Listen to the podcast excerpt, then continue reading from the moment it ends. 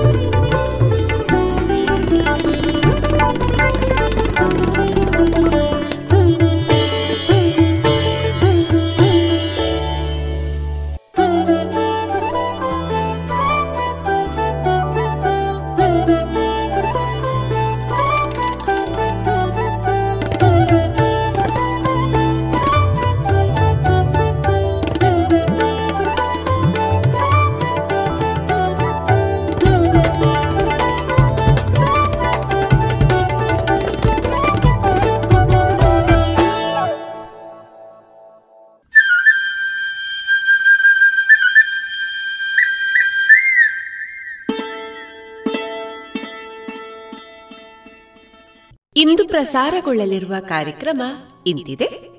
ಮೊದಲಿಗೆ ಭಕ್ತಿಗೀತೆಗಳು. ಯೋಗ ಸರಣಿ ಕಾರ್ಯಕ್ರಮದಲ್ಲಿ ಶ್ರೀಯುತ ಚಂದ್ರಶೇಖರ್ ಅವರಿಂದ ಮುಂದುವರೆದ ಸಂವಾದ. ವೈದ್ಯ ದೇವೋಭವ ಕಾರ್ಯಕ್ರಮದಲ್ಲಿ ಖ್ಯಾತ ಆಯುರ್ವೇದ ತಜ್ಞರಾದ ಡಾಕ್ಟರ್ ಗಿರಿಧರ ಕಜೆ ಅವರೊಂದಿಗೆ ಮುಂದುವರಿದ ಸಂವಾದ. ಜಾಣ ಸುದ್ದಿಯಲ್ಲಿ ಸಂಶೋಧನೆ ಸ್ವಾರಸ್ಯ. ಕೊನೆಯಲ್ಲಿ ಮಧುರಗಾನ ಪ್ರಸಾರವಾಗಲಿದೆ.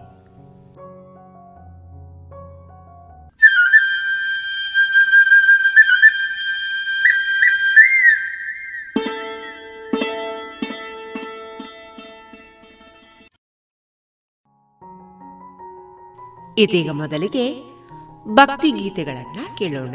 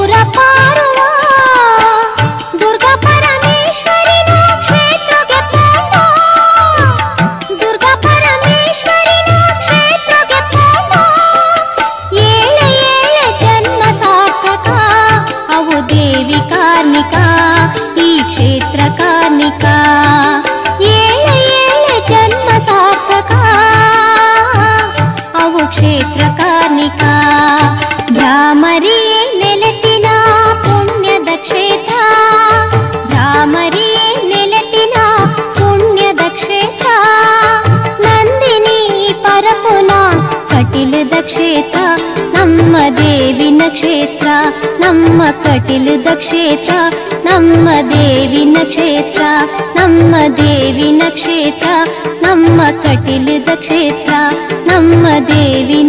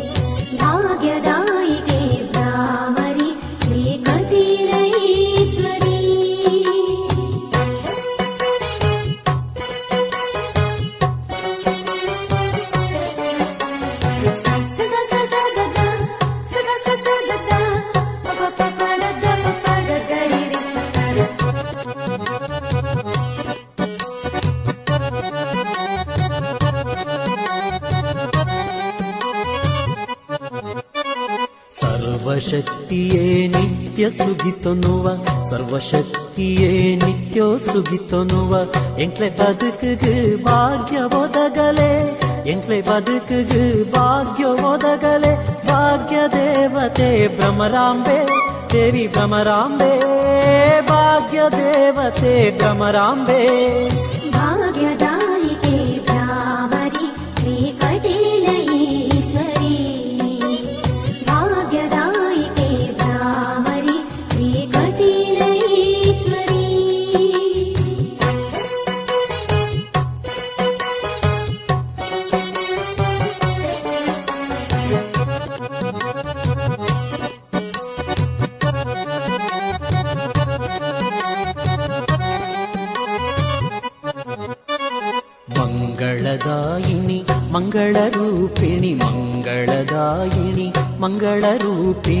மன்னிசலம்மா எங்களை தப்புனு மன்னிசலம்மா எங்களை தப்புனு மாயரூபத ஈஸ்வரி அம்மா ஜெகதீஸ்வரி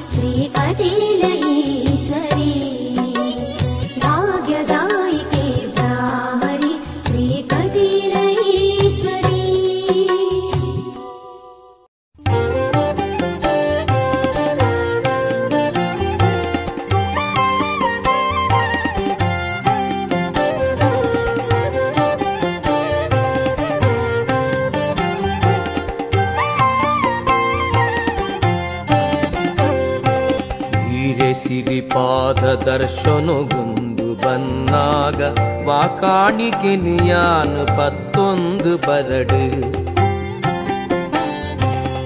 ಈರೆ ಸಿರಿಪಾದ ದರ್ಶನಗೊಂದು ಬನ್ನಾಗ ವಾಕಾಣಿಕೆ ನಿಯಾನು ಪತ್ತೊಂದು ಬರಡು ಎನ್ನ ಪಂಪಿನದಾದ ಸರ್ವಲ ಈರೆನವು ಎನ್ನ ಪಂಪಿನದಾದ ಸರ್ವಲ ಈರೆನವು ಅವೆನು ಯಾನೆಂಚ ಕೊರಡು ಎನ್ನವೆಂದು ಅವೆನು ಯಾನೆಂಚ ಕೊರಡು ಹೀರೆ ಸಿರಿಪಾದ ದರ್ಶನಗೊಂದು ಬನ್ನಾಗ ವಾಕಾಣಿಕೆನು ಯಾನು ಪತ್ತೊಂದು ಬರಡು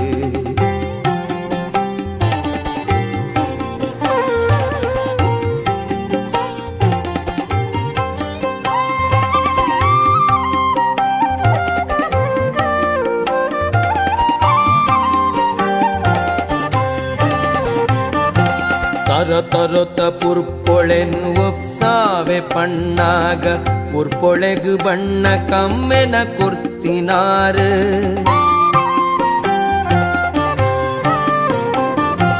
ತರ ತರೊತ ಪುರ್ಪೊಳೆನು ಒಪ್ಸಾವೆ ಪಣ್ಣಾಗ ಪುರ್ಪೊಳೆಗು ಬಣ್ಣ ಕಮ್ಮೆನ ಕೊರ್ತಿನಾರ ಹೊಸ ಪೊರ್ಲ ಪರ್ಂದುಳೆನು ಒಪ್ಸಾವೆ ಪಣ್ಣಾಗ ರಸ ರುಚಿಯೀರೆ ದಿಂಜಾಯಿನಾರು ಹೊಸ ಪೊರ್ಲ ಪರ್ಂದುಳೆನು ಒಪ್ಸಾವೆ ಪಣ್ಣಾಗ. ಅವೆಕ್ ರಸ ದಿಂಜಾಯಿನಾರು ಈರೆ ಸಿರಿಪಾದ ದರ್ಶನಗೊಂದು ಬನ್ನಾಗ.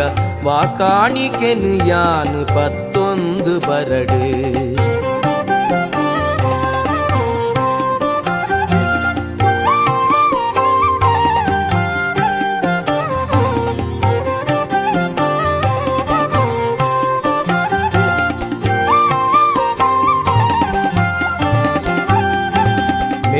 ಪದ್ದಯಿ ಪಣವುದುತ್ತೈತ ಕಾಣಿಕೆನೋ ಲೋಕೋದಯಿಸಿರೋಗು ಸರ್ವೇಶ್ವರಿಯೈರು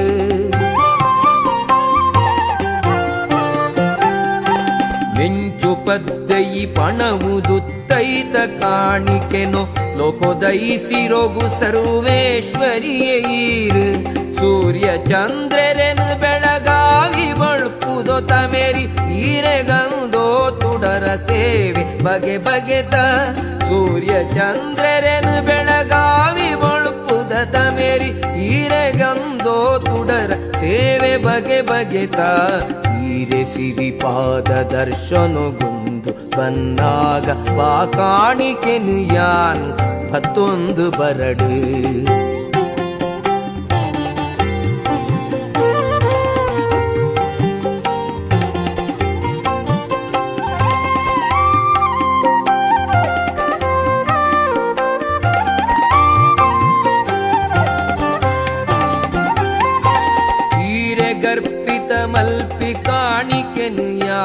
ಪಿನಯೆ ಬಜಿ ಕೈಟೆ ಬತ್ತೆ ಈರೆನ ಪಾದದಡೆಗು.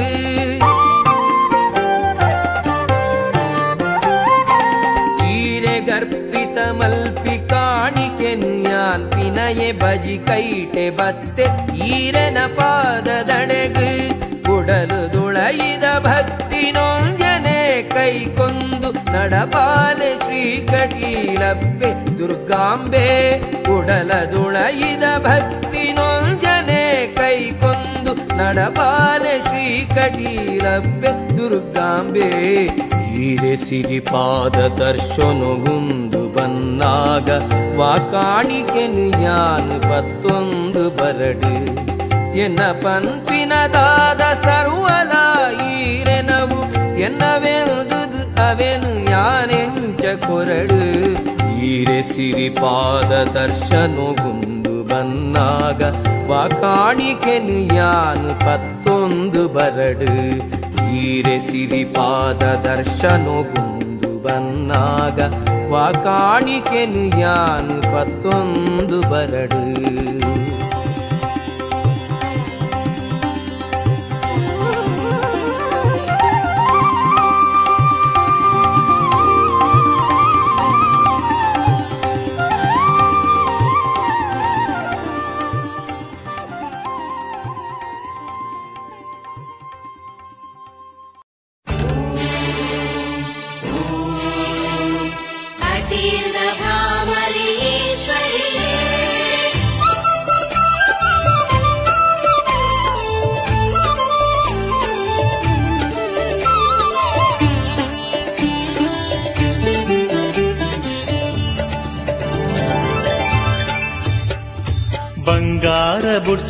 ಅಪ್ಪೆ ದುರ್ಗೆ ಈರೆ ಸಿಂಗಾರೋನು ಮಲ್ಪಿ ಪೂಯಾನೆ ಆಪೆ.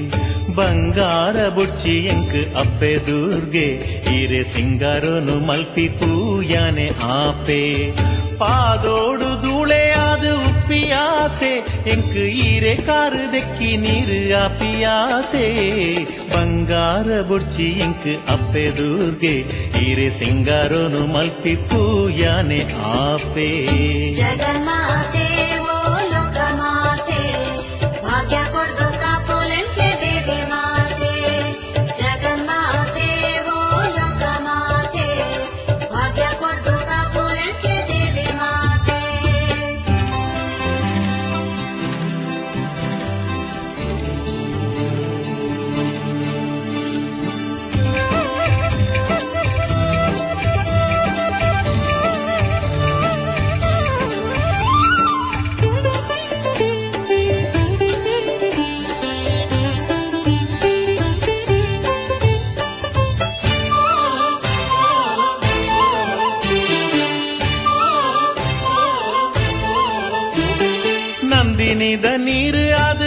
ಪರಪಿಯಾಸೆ ಎಂಕ್ ಐಟ್ ಮೀಪಿ ಭಕ್ತರ ಸೇವೆ ಮಲ್ಪಿಯಾಸೆ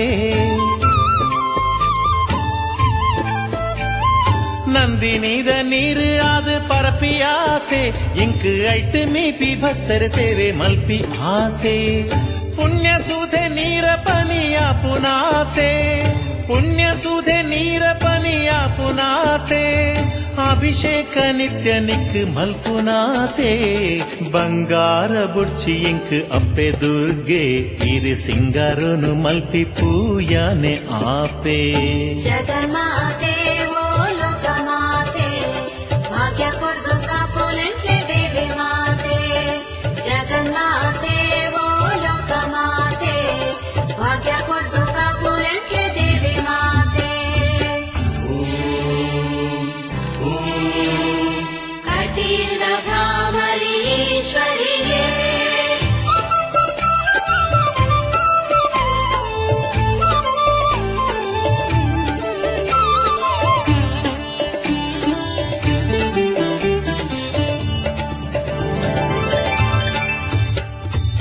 ಕಟಿಲಿದ ಪುಣ್ಯ ಮಣ್ಣು ಆಪಿನಾಸೆ ಇಂಕ್ ಮೂಲು ಬೀಜನ ಗಾಳಿಯಾದ ಉಪ್ಪುನಾಸೆ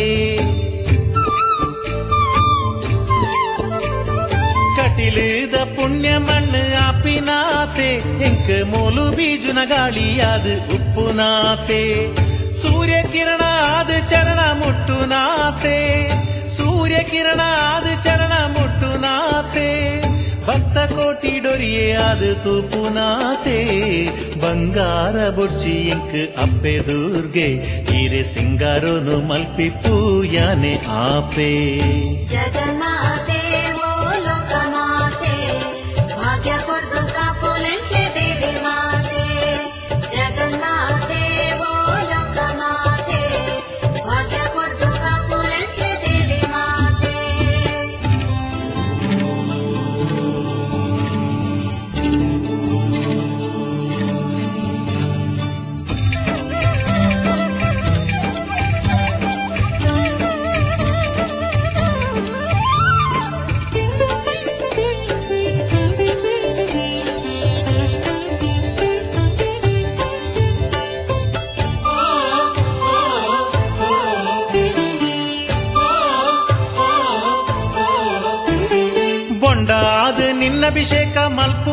ಮಲ್ಪುನಾಸೆ ಯಾನ ಕರ್ಪೂರ ಮಂಜಲ ಗಂಧನೆ ಆದ ಸೇರುನಾಸೆ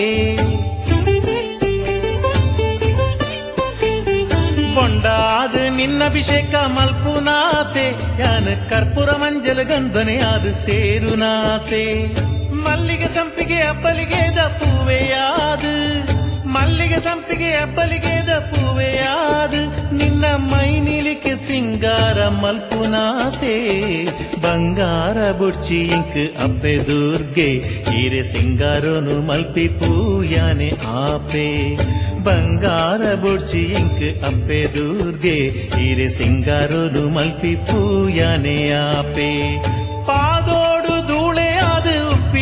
ಆಸೆ ಎಂಕ್ ಈರೆ ಕಾರು ದೆಕ್ಕಿ ನೀರು ಆಪಿಯಾಸೆ ಬಂಗಾರ ಬೊಡ್ಚಿ ಎಂಕ್ ಅಪ್ಪೆ ದುರ್ಗೆ ಈರೆ ಸಿಂಗಾರೋನು ಮಲ್ಪಿ ಪೂಯಾನೆ ಆಪೆ ಪಾದೋಡು ಧೂಳೆಯಾದ ಉಪ್ಪಿಯಾಸೆ ಎಂಕ್ ಈರೆ ಕಾರು ದೆಕ್ಕಿ ನೀರು ಆಪಿಯಾಸೆ ಪಾದೋಡು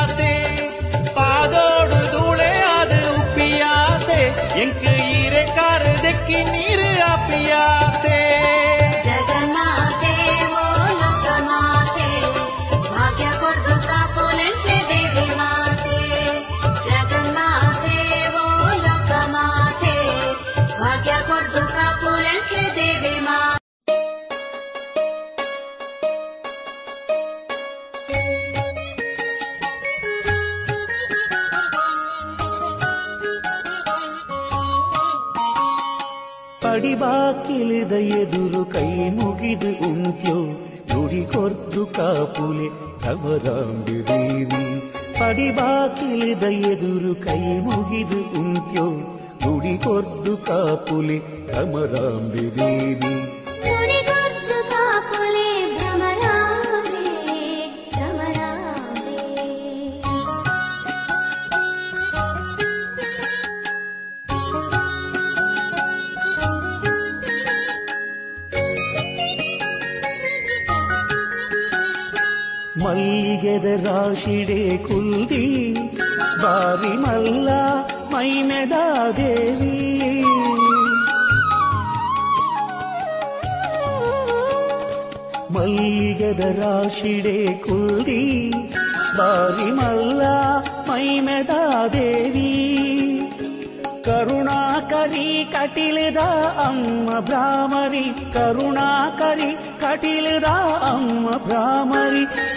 ಸಂಕಷ್ಟ ಕಳೆದು, ವರವಾದು ಬಲ್ಲೆ, ಸಂಕಷ್ಟ ಕಳೆದು, ವರವಾದು ಬಲ್ಲೆ. ಪಡಿಬಾಕಿಳಿದ ಎದುರು ಕೈ ಮುಗಿದು ಕುಂತ್ಯೋ ನುಡಿಕೊರ್ದು ಕಾಪುಲೆ ಭ್ರಮರಾಂಬೆ ದೇವಿ. ಪಡಿಬಾಕಿಳಿದ ಎದುರು ಕೈ ಮುಗಿದು ಉಂತ್ಯೋ ನುಡಿಕೊರ್ದು ಕಾಪುಲೆ ಭ್ರಮರಾಂಬೆ ದೇವಿ.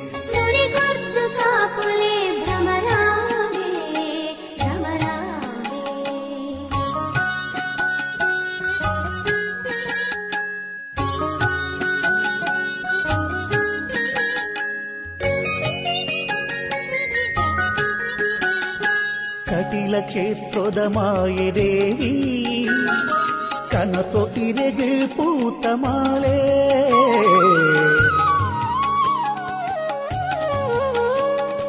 ಕಟಿಲ ಕ್ಷೇತ್ರದ ಮಾಯೆ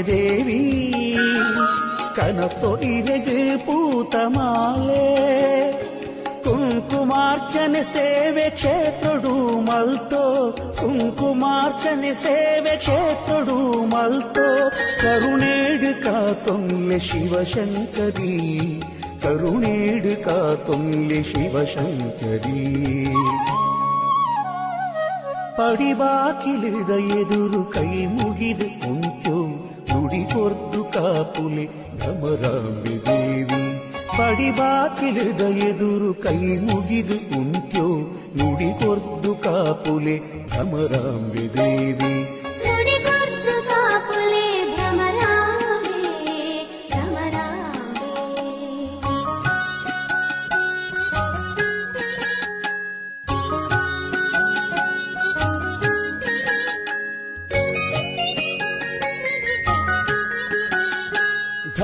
ರಕ್ಷಣೆ ಇರ್ನಬಾರೋ ಕರ್ಮ ಭೂಮಿಗೆ ಇರನ ವರಬಲೋ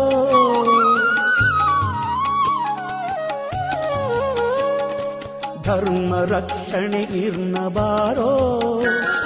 ಕರ್ಮ ಭೂಮಿಗೆ ಇರನ ವರಬಲೋ ತುಳುನಾಡ ಮಣ್ಣದ ಭಾಗ್ಯದ ಸಿರಿಯೇ ತುಳುನಾಡ ಮಣ್ಣದ ಭಾಗ್ಯದ ಸಿರಿಯೇ ಗಂಧ ಪುರುಷದ ಕೊರ್ದು ಎಂಕ್ಲೇನು ಕಾಪುಲೆ ಗಂಧ ಪುರುಷದ ಕೊರ್ದು ಎಂಕ್ಲೇನು ಕಾಪುಲೆ. ಪಡಿಬಾಕಿಲಿದ ಎದುರು ಕೈ ಮುಗಿದು ಉಂಟ್ಯೋ, ನುಡಿ ಕೊರ್ದು ಕಾಪುಲೆ ಗಮರಾಂಬೆ ದೇವಿ. ಪಡಿಬಾಕಿಲಿದ ಎದುರು ಕೈ ಮುಗಿದು ಉಂಟ್ಯೋ ನುಡಿಪೊರ್ದು ಕಾಪುಲೆ ಭ್ರಮರಾಂಬೆ ದೇವಿ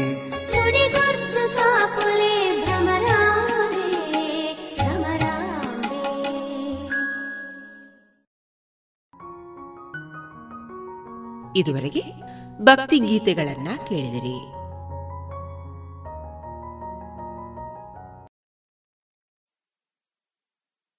ಇದೀಗ ನಿಮ್ಮ ಮನೆಯನ್ನು ರಕ್ಷಿಸುವ ಸಮಯ.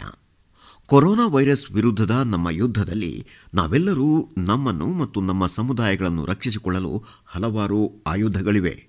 ಮೊದಲಿಗೆ ನಿಮ್ಮ ಕೈಗಳನ್ನು ಸೋಪ್ ಮತ್ತು ನೀರಿನಿಂದ ತೊಳೆಯುವುದು.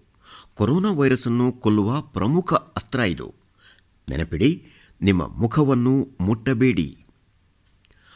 ನಮ್ಮಲ್ಲಿರುವ ಎರಡನೇ ಆಯುಧ ಎಂದರೆ ನಿಮ್ಮ ಮನೆಯಲ್ಲಿ ಆಗಾಗ್ಗೆ ಮುಟ್ಟುವ ವಸ್ತುಗಳ ಮೇಲ್ಭಾಗಗಳನ್ನು ಸ್ವಚ್ಛಗೊಳಿಸುವುದು. ಕೊರೋನಾ ವೈರಸ್ ಪ್ಲಾಸ್ಟಿಕ್ ಅಥವಾ ಲೋಹದ ಮೇಲ್ಭಾಗಗಳ ಮೇಲೆ ದೀರ್ಘಕಾಲ ಉಳಿಯಬಹುದು.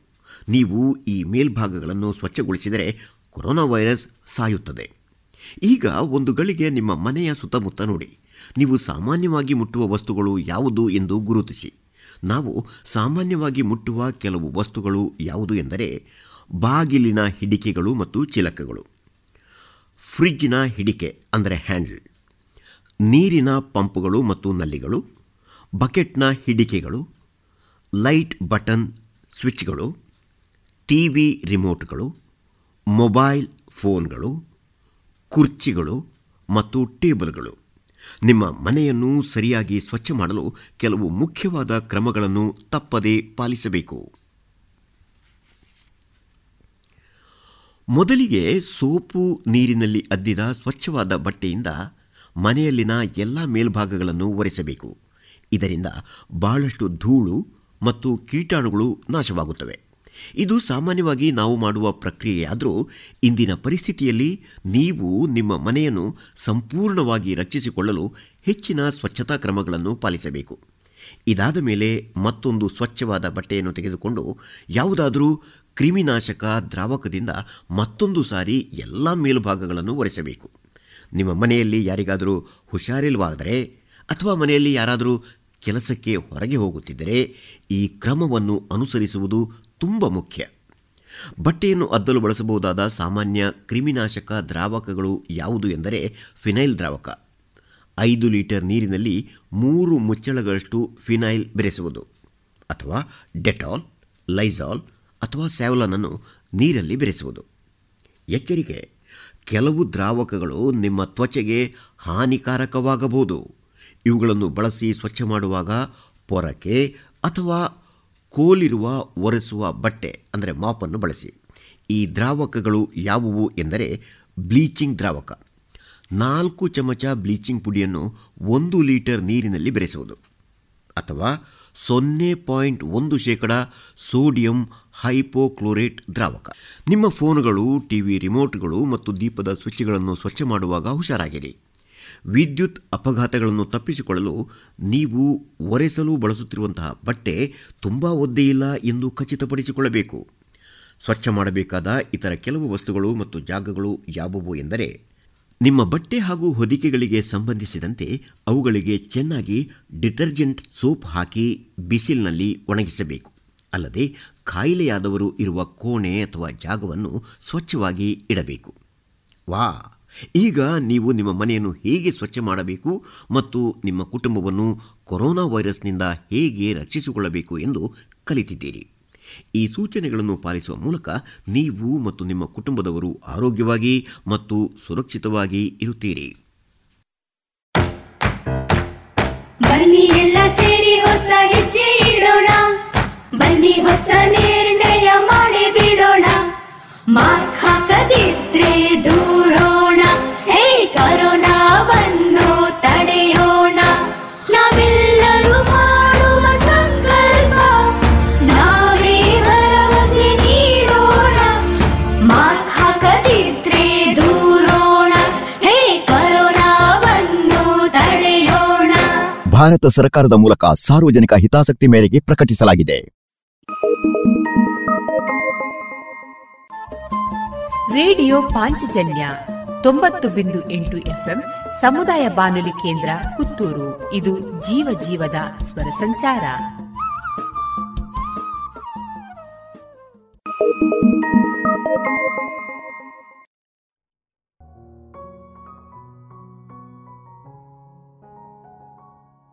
Mm-hmm.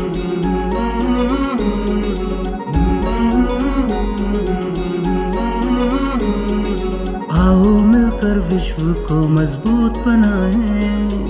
योग शक्ति को पहचाने, तन मन स्वस्थ बनाए।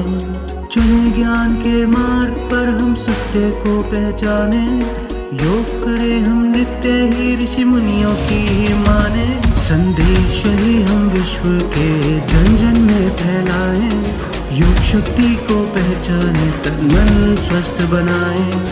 आसन प्राणायाम ध्यान से तन मन को महकाए आलस नींद छोड़े खुद को आत्मनिर्भर बनाए आओ मिलकर विश्व को मजबूत बनाए योग शक्ति को पहचाने तन मन स्वस्थ बनाए तन मन स्वस्थ बनाए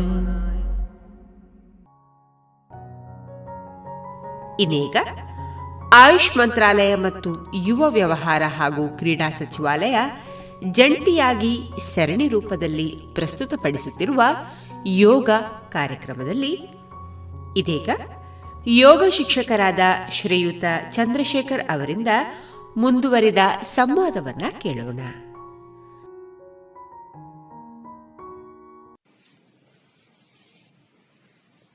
ಎಲ್ಲರೂ ಎದ್ದು ನಿಲ್ಲೋಣ. ಆರಾಮ ಸ್ಥಿತಿ ಆರಂಭದಲ್ಲಿ ಮೂರು ಸೂರ್ಯ ನಮಸ್ಕಾರಗಳನ್ನು ಮಾಡೋಣ. ಜೊತೆಯಲ್ಲಿ ಈ ಹಿಂದಿನ ತರಗತಿಗಳಲ್ಲಿ ನಾವು ಸೂರ್ಯ ನಮಸ್ಕಾರದ ಏಳು ಆಸನಗಳನ್ನು ಸರಿಯಾಗಿ ಮಾಡೋದರ ಬಗೆಗೆ ಅದರ ಸ್ಥಿತಿಯನ್ನು ಗಮನಿಸಿಕೊಂಡು, ಜೊತೆಗೆ ಸ್ಥಿತಿ ಮತ್ತು ಉಸಿರಾಟದ ಪ್ರಕ್ರಿಯೆ, ಜೊತೆಗೆ ಅದು ನಮ್ಮ ಶರೀರದ ಯಾವ ಭಾಗಕ್ಕೆ ಹೆಚ್ಚು ಲಾಭ ಸಿಗ್ತಾ ಇದೆ ಮತ್ತು ನನ್ನ ಉಸಿರಾಟ ಇನ್ನಷ್ಟು ವೇಗ ಆಗದೆ, ಇನ್ನಷ್ಟು ಸಲೀಸಾಗಿ ದೀರ್ಘತೆ ಆಗ್ತಾ ಇದೆಯಾ? ನಾನು ಸೂರ್ಯ ನಮಸ್ಕಾರದ ಪ್ರತಿ ಸ್ಥಿತಿಯನ್ನು ಸರಿಯಾಗಿ ಮಾಡ್ತಾ ಇದ್ದೇನೋ ಇಲ್ಲವೋ? ಇದೆಲ್ಲವನ್ನು ಕೂಡ ಗಮನಿಸಿಕೊಂಡು ಮಾಡೋದಕ್ಕೆ ನಾವು ಇವತ್ತು ಸತರ್ಕರಾಗಿದ್ದೀವಿ.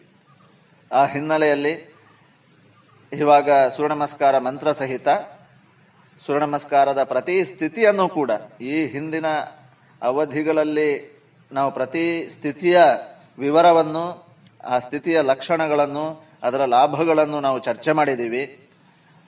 ಆ ಪ್ರಕಾರ ಇವಾಗ ನಾವು ಅದನ್ನೆಲ್ಲ ಮನಸ್ಸಿಗೆ ತೆಗೆದುಕೊಳ್ಳುತ್ತಾ ಪ್ರತಿ ಸ್ಥಿತಿಯನ್ನು ಚೆನ್ನಾಗಿ ಮಾಡ್ತಾ ಹೋಗೋಣ. ಸರಿ.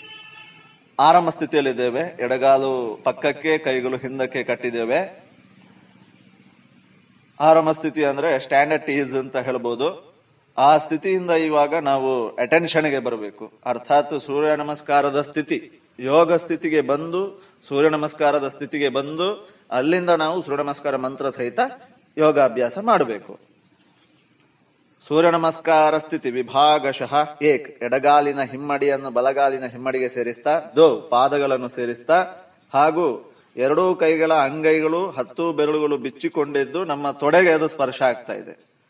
ಸಹಜವಾಗಿ ಇಡೀ ಶರೀರ ನೇರವಾಗಿದೆ. ಭುಜಗಳು ಸ್ವಲ್ಪ ಹಿಂದಕ್ಕೆ ಎದೆ ಮುಂದಕ್ಕೆ ಅರ್ಥಾತ್ ಎದೆ ಎತ್ತಿದ ಸ್ಥಿತಿ ಮತ್ತು ದೃಷ್ಟಿ ಸಮಾನಾಂತರವಾಗಿ ದೂರಕ್ಕೆ ಮುಖದಲ್ಲಿ ಮಂದಹಾಸ, ತೀನ ಸ್ಥಿತಿ, ನಮಸ್ಕಾರ ಸ್ಥಿತಿ, ಎರಡೂ ಕರಗಳನ್ನು ಜೋಡಿಸ್ತಾ ನಮ್ಮ ಪಕ್ಕೆಲುಬುಗಳು ಸೇರುವಂತಹ ಸೂರ್ಯಚಕ್ರದ ಗುಂಡಿ, ಆ ಹತ್ರ ನಮ್ಮ ಕೈಗಳ, ನಮ್ಮ ಹೆಬ್ಬೆರಳಿನ ಗಂಟುಗಳನ್ನ ಇಟ್ಟುಕೊಳ್ಳುತ್ತಾ ಸೂರ್ಯ ನಮಸ್ಕಾರದ ಸ್ಥಿತಿಯನ್ನು ಕಾಪಾಡಿಕೊಳ್ಳೋಣ.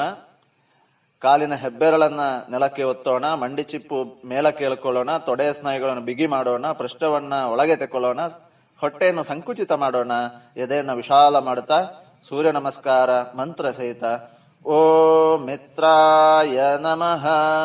ಏ ಉಸತೆಕೊಳ್ತಾ ಮೂಗಿನ ಹತ್ರದಿಂದ ಹಣೆ ಎದುರಿನಿಂದ, ಕೈಗಳು ನೇರ ಮೇಲಕ್ಕೆ ಹೋಗಿ, ವಿಶೇಷ ಪ್ರಯತ್ನ ಮಾಡೋಣ, ಸೊಂಟದಿಂದ ಶರೀರವನ್ನು ಮೇಲಕ್ಕೆ ಎಳ್ಕೊಳ್ಳೋಣ.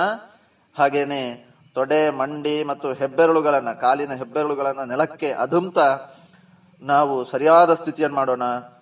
ತಾಡಾಸನ ಅಥವಾ ಈ ಊರ್ಧ್ವ ನಮನಾಸನ ಸ್ಥಿತಿ ಪೂರಕದೊಂದಿಗೆ ಆಗಿದೆ. ಈಗ ರೇಚಕ. ದೋ, ಉಸಿರನ್ನು ಹೊರಗೆ ಹಾಕ್ತಾ ಮುಂದಕ್ಕೆ ಬಾಗ್ತಾ ಬರೋಣ. ಇನ್ನಷ್ಟು ಬಾಗೋಣ ಇನ್ನಷ್ಟು ಬಾಗೋಣ. ಇನ್ನಷ್ಟು ಬಾಗುವುದನ್ನು ಗಮನಿಸೋಣ. ಶರೀರ ಪೂರ್ತಿ ಸೊಂಟದಿಂದ ಬಾಗಿಸ್ತಾ ಹೋಗುವಂಥದ್ದು ಬೆನ್ನನ್ನು ಹಳ್ಳ ಮಾಡುತ್ತಾ, ಹೊಟ್ಟೆಯನ್ನು ಒಳಗೆ ತೆಕ್ಕೊಳ್ಳುತ್ತಾ, ಎದೆಗೂಡನ್ನು ವಿಶಾಲ ಮಾಡುತ್ತಾ, ಕೈಗಳನ್ನು ಸಹಜವಾಗಿ ಜೋತು ಬಿಡುತ್ತಾ, ಸೊಂಟದಿಂದ ಯಾವುದೇ ಆಕ್ಷನ್ ಮಾಡದ ಹಾಗೆ, ಹಾಗೇನೆ ಗಲ್ಲವು ಎತ್ತಿದ ಸ್ಥಿತಿಯಲ್ಲಿ ದೃಷ್ಟಿ ಆಕಾಶದ ಕಡೆಗೆ ಇದ್ಕೊಂಡು ಬಾಗ್ತಾ ಹೋಗುವಂಥದ್ದು. ನಾವು ಇನ್ನಷ್ಟು ಬಾಗ್ತಾ ಇದ್ದೀವಿ. ಸಹಜವಾಗಿ ನಮ್ಮ ಶರೀರ ಅಥವಾ ವಸ್ತುವನ್ನ ಈ ಭೂಮಿ ಎಳ್ಕೊಳ್ಳುತ್ತದೆ. ಹಾಗಾಗಿ ನಾವು ಉಸಿರನ್ನು ಹೊರಗೆ ಹಾಕುವಾಗ ಶರೀರ ಇನ್ನಷ್ಟು ಬಾಗ್ತದೆ. ಇದು ಅತ್ಯಂತ ವೈಜ್ಞಾನಿಕ ಮತ್ತು ಸಹಜ ಪ್ರಕ್ರಿಯೆ. ಕೊನೆಯ ಭಾಗದಲ್ಲಿ ಗಲ್ಲವನ್ನ ಅಥವಾ ಹಣೆಯನ್ನ ಮಂಡಿಗೆ, ತೊಡೆಗೆ ತಾಗಿಸುವ ಪ್ರಯತ್ನವನ್ನು ಮಾಡುತ್ತಾ, ಅಂಗೈಗಳನ್ನ ನೆಲಕ್ಕೆ ಊರುವ ಪ್ರಯತ್ನ ಮಾಡುತ್ತಾ ಪಾದ ಹಸ್ತಾಸನ ಅಥವಾ ಉತ್ಥಾನಾಸನ ಅಂತ ಕರಿತೀವಿ. ಈಗ ತೀನ ಸ್ಥಿತಿ. ಎಡಗಾಲನ್ನ ಚಾಚು ಹಿಂದಕ್ಕಿಡಬೇಕು. ಬಲಗಾಲು ಕೈಗಳ ಹತ್ರ ಇದೆ. ಚಾರ್.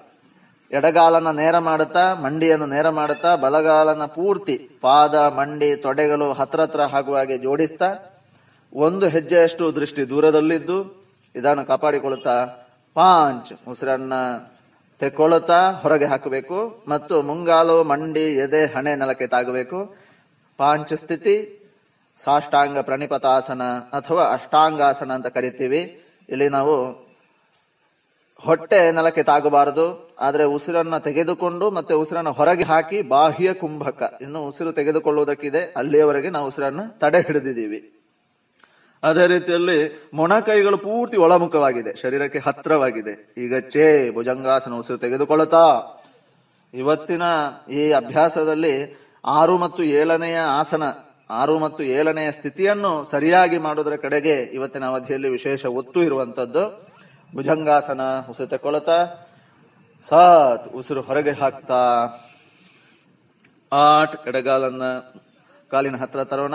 ನಾವು ಬಲಗಾಲನ ಕೈಗಳ ಹತ್ರ ತರೋಣ. ಉತ್ಥಾನಾಸನ. ನೌ ನಮಸ್ಕಾರ. ಸ್ಥಿತಿ ದಸ್. ಓಂ ರವಯೇ ನಮಃ.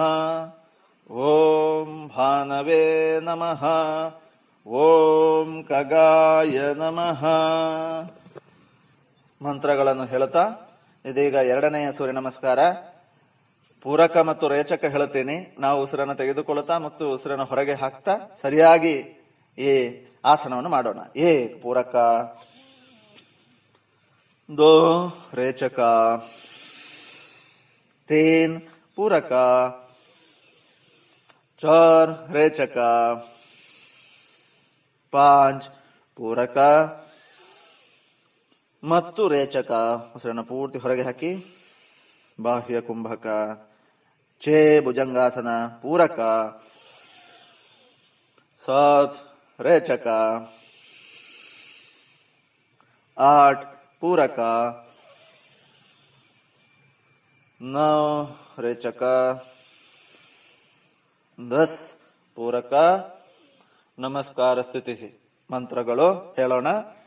ಓಂ ಹಿರಣ್ಯ ಗರ್ಭಾಯ ನಮಃ. ಓಂ ಮರಿಚ್ಛಯೇ ನಮಃ. ಓಂ ಆದಿತ್ಯಾಯ ನಮಃ. ಓಂ ಸವಿತ್ರೇ ನಮಃ. ಇವಾಗ ನಾವು ಒಂದು, ಎರಡು, ಮೂರು, ನಾಲ್ಕು, ಐದನೇ ಸ್ಥಿತಿಯನ್ನು ಮಾಡೋಣ. ಆರು ಮತ್ತು ಏಳನೇ ಸ್ಥಿತಿಯಲ್ಲಿ ಸ್ವಲ್ಪ ವಿಶೇಷ ಅದರ ಆಸನದ ಲಕ್ಷಣಗಳು, ಲಾಭಗಳು ಮಾಡುವ ಬಗೆ, ಈ ವಿವರಗಳ ಬಗೆಗೆ ಆ ಸ್ಥಿತಿಯಲ್ಲಿ ಚಿಂತನೆ ಮತ್ತು ಅಭ್ಯಾಸವನ್ನು ಮಾಡೋಣ.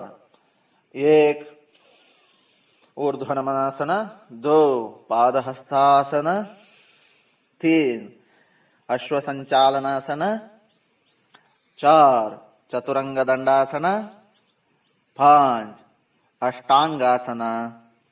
ಇವಾಗ ಚೇಯಲ್ಲಿ ನಮ್ದು ಇವತ್ತು ವಿಭಾಗಶಃ, ಅಂದ್ರೆ ಹಂತ ಹಂತವಾಗಿ ಅಭ್ಯಾಸ ಮಾಡುವಂಥದ್ದು. ವಿಭಾಗಶಃ ಏಕಿಗೆ ನಾವು ನಮ್ಮ ಸೊಂಟದ ಹತ್ರದಿಂದ ಹೊಟ್ಟೆ, ಎದೆ ಮತ್ತು ನಮ್ಮ ಗಲ್ಲವನ್ನು ಪೂರ್ತಿ ಎತ್ತಿ ಆಕಾಶದ ಕಡೆಗೆ ಬಿಲ್ಲಿನ ಆಕೃತಿಯಲ್ಲಿ ಕೊಂಡೋಗ್ಬೇಕು. ಮತ್ತು ತೊಡೆ, ಮಂಡಿ, ಮೀನಕಂಡ, ಅದೆಲ್ಲವೂ ಕೂಡ ನೆಲದಲ್ಲೇ ಇರಬೇಕು. ವಿಭಾಗಶಃ ಏಕ್, ಹಂತ ಒಂದು, ಪೂರ್ತಿ. ನಮ್ಮ ಭುಜವನ್ನ ಮೇಲಕ್ಕೆತ್ತೋಣ. ಎದೆಯನ್ನ ಭುಜಕ್ಕಿಂತ ಮೇಲಕ್ಕೆತ್ತೋಣ. ಭುಜದ ಒಳಗಡೆ ಎದೆ ಕುಸಿಬಾರದು. ಭುಜದಕ್ಕಿಂತ, ಭುಜಕ್ಕಿಂತ ಎದೆ ಮೇಲೆದ್ದು ನಿಲ್ಲಬೇಕು. ಸಹಜ ಉಸಿರಾಟಕ್ಕೆ ಅವಕಾಶ ಮಾಡಿಕೊಡಬೇಕು. ಯಾವುದೇ ಒತ್ತಡ ಇರಬಾರದು. ಈ ಸ್ಥಿತಿಯನ್ನ ಮಾಡ್ಕೋಬೇಕು. ಅದೇ ರೀತಿಯಲ್ಲಿ ನಮ್ಮ ಸೊಂಟ ಇದೆಯಲ್ಲ, ಎರಡನೇ ಹಂತಕ್ಕೆ ನಾವು ಸೊಂಟವನ್ನ ನಮ್ಮ ಕೈಗಳ ಹತ್ರ ತಳ್ಳಬೇಕು. ಮುಂದಕ್ಕೆ ತರಬೇಕು. ಈಗ ನಾವು ಕೇವಲ ನಮ್ಮ ಭುಜಗಳನ್ನ ನೆಲಕ್ಕಿಂತ ಮೇಲಕ್ಕೆತ್ತಿದ್ದೀವಿ. ಈಗ ಹಂತ ಎರಡು, ವಿಭಾಗಶಃ ದೋ. ಒಂದು ಐದು, ಆರು ಸೆಂಟಿಮೀಟರ್ ನಮ್ಮ ಸೊಂಟವನ್ನ ಕೈಗಳ ಹತ್ರ ತರೋಣ, ಕೈಗಳ ಹತ್ರ ತರೋಣ. ಇನ್ನಷ್ಟು ನಾವ ಪೃಷ್ಠದಿಂದ ಬಟಕದಿಂದ ಸ್ವಲ್ಪ ದೂಡಿದ್ರೆ, ಇನ್ನೂ ಸ್ವಲ್ಪ ಪುಷ್ ಮಾಡಿದ್ರೆ, ಉಸಿರು ತೆಕ್ಕೊಳ್ಳುತ್ತಾ ಶರೀರ ಇಡೀ ಸೊಂಟ ನಮ್ದು ನಮ್ಮ ಕೈಗಳ ಹತ್ರ ಬರುತ್ತೆ. ಅದು ಬರಬೇಕು. ಆವಾಗ ನಮ್ಮ ಬೆನ್ನು ಏನಿದೆ, ಅದು ಬಿಲ್ಲಿನ ಆಕೃತಿಯಲ್ಲಿ ತುಂಬಾ ಚೆನ್ನಾಗಿ ತಿರುಚುತ್ತದೆ. ನಮಗೆ ಲಾಭ ಸಿಗಬೇಕು. ನಮಗೆ ಅದು ನೋಡುವಾಗ ಸೌಂದರ್ಯ ಕಾಣುವಂತದ್ದಲ್ಲ. ಅದು ಕೂಡ ಒಂದು ಭಾಗ ಅಷ್ಟೇನೆ. ಆದ್ರೆ ಲಾಭ ಶರೀರಕ್ಕೆ ಏನು ಈಗ ಉಸಿರಾಟ ಇನ್ನಷ್ಟು ಸಲೀಸಾಗುತ್ತೆ, ಹೃದಯದ ತೊಂದರೆಗಳು ಹೋಗುತ್ತೆ, ಬೆನ್ನು ಹುರಿ ತುಂಬಾ ಸಬಲ ಆಗುತ್ತೆ ಅಲ್ಲಿ ತುಂಬಾ ವ್ಯಾಯಾಮ ಸಿಗುತ್ತೆ, ಬೆನ್ನು ಹುರಿಯ ಸಬಲತೆ ಹೆಚ್ಚಾಗ್ತದೆ, ಬೆನ್ನು ಹುರಿಯ ನೋವು ಹೋಗ್ತದೆ, ಸೊಂಟದ ನೋವು, ಸಾಮಾನ್ಯ ನೋವುಗಳು ನಿವಾರಣೆ ಆಗುತ್ತೆ, ಹೇಳ ಹೆಸರಿಲ್ಲದ ಹಾಗೆ ಹೋಗುತ್ತೆ, ತೊಡೆ ಸ್ನಾಯುಗಳು, ಮಂಡಿ ಸ್ನಾಯುಗಳು ಎಲ್ಲವೂ ಕೂಡ ಸಕ್ರಿಯಗೊಳ್ಳುತ್ತೆ, ವಿಶೇಷವಾಗಿ ಡಯಾಬಿಟಿಸ್ ಇರುವವರು ಕೂಡ ಇದನ್ನು ಮಾಡಲೇಬೇಕು, ಅಲ್ಪ ಸ್ವಲ್ಪ ಸಾಮಾನ್ಯ ಸೊಂಟ ನೋವು, ಗಂಟು ನೋವುಗಳು ಇರುವವರು ಕೂಡ ಇದನ್ನು ಮಾಡಬೇಕು ಇಷ್ಟನ್ನ ಇಷ್ಟು ಲಾಭ ಇರುವಂತಹ ಒಂದು ಮಹಾ ಲಾಭ ಇರುವಂತಹ ಆಸನ, ಅದು ಭುಜಂಗಾಸನ, ಹಾವು, ಹೆಡೆ ಎತ್ತಿದ ಸ್ಥಿತಿ ಇದು. ಆದಷ್ಟು ದೃಷ್ಟಿಯನ್ನ ಗಲ್ಲವನ್ನ ಎತ್ತುತ್ತಾ ಹಿಂದಕ್ಕೆ ನೋಡುವ ಪ್ರಯತ್ನ. ನಮ್ಮ ಹಿಮ್ಮಡಿಯನ್ನು ಬೇಕಾದ್ರೆ ನೋಡಬೇಕು. ಆ ರೀತಿ ಪ್ರಯತ್ನ ಮಾಡಬೇಕು. ಏಕಾಏಕಿ ಅಲ್ಲ. ದಿನಂಪ್ರತಿ ಅಭ್ಯಾಸ ಮಾಡುತ್ತಾ ನಾವು ಆ ಆದರ್ಶ ಸ್ಥಿತಿಗೆ ಹೋಗ್ಬೇಕು. ಮುಂದುವರಿಸ್ತಾ, ಇದೀಗ ಚೇ ಸ್ಥಿತಿಯ ನಂತರ ಸಾತ್ ಸ್ಥಿತಿ, ಸಾತ್ ಉಸಿರನ್ನು ಹೊರಗೆ ಹಾಕ್ತಾ ರೇಚಕದೊಂದಿಗೆ ಇಲ್ಲಿಯ ಲಾಭಗಳು ಮತ್ತು ಸ್ಥಿತಿಯ ಅಂಶಗಳೇನು? ಹಿಮ್ಮಡಿಯ ನೆಲಕ್ಕೆ ತಾಗಿಸುವ ಪ್ರಯತ್ನ. ಅದಕ್ಕಾಗಿ ನಮ್ಮ ಮುಂಗಾಲನ್ನ ಹಿಂದೆ ಮುಂದೆ ಎಳೆಯುವ ಪ್ರಯತ್ನ ಮಾಡಬಾರದು. ಹಿಮ್ಮಡಿಯನ್ನು ಎಷ್ಟು ಸಾಧ್ಯ ಅಷ್ಟು ನಾವು ಊರ್ಲಿಕ್ಕೆ ಪ್ರಯತ್ನ ಮಾಡಬೇಕು. ಸೊಂಟದಿಂದ ಮತ್ತೆ ನಾವು ಹಿಮ್ಮಡಿಯನ್ನ ನೆಲಕ್ಕೆ ತಾಗಿಸುವ ದೃಷ್ಟಿಯಿಂದ ಒತ್ತಬೇಕು. ಆದರೆ ನಾವು ಒತ್ತಡ ಹಾಕಬಾರದು. ಸಹಜವಾಗಿ ಎದೆಗೂಡು ವಿಶಾಲ ಮಾಡುತ್ತಾ, ಭುಜಗಳನ್ನು ಅರಳಿಸ್ತಾ, ಎರಡೂ ಅಂಗೈಗಳನ್ನ ನೆಲಕ್ಕೆ ಊರ್ತಾ, ಇಲ್ಲಿ ಮತ್ತೊಂದು ಗಮನಿಸಬೇಕಾದ ಪ್ರಧಾನ ಅಂಶ ಏನು? ನಮ್ಮ ಶರೀರದ ಭಾರ ಪಾದಗಳಿಗೆ ಮತ್ತು ಅಂಗೈಗಳಿಗೆ ಎರಡೂ ಭಾಗಕ್ಕೂ ಐವತ್ತು ಐವತ್ತು ಶೇಕಡದ ಹಾಗೆ ಹಂಚಿ ಹೋಗ್ಬೇಕು.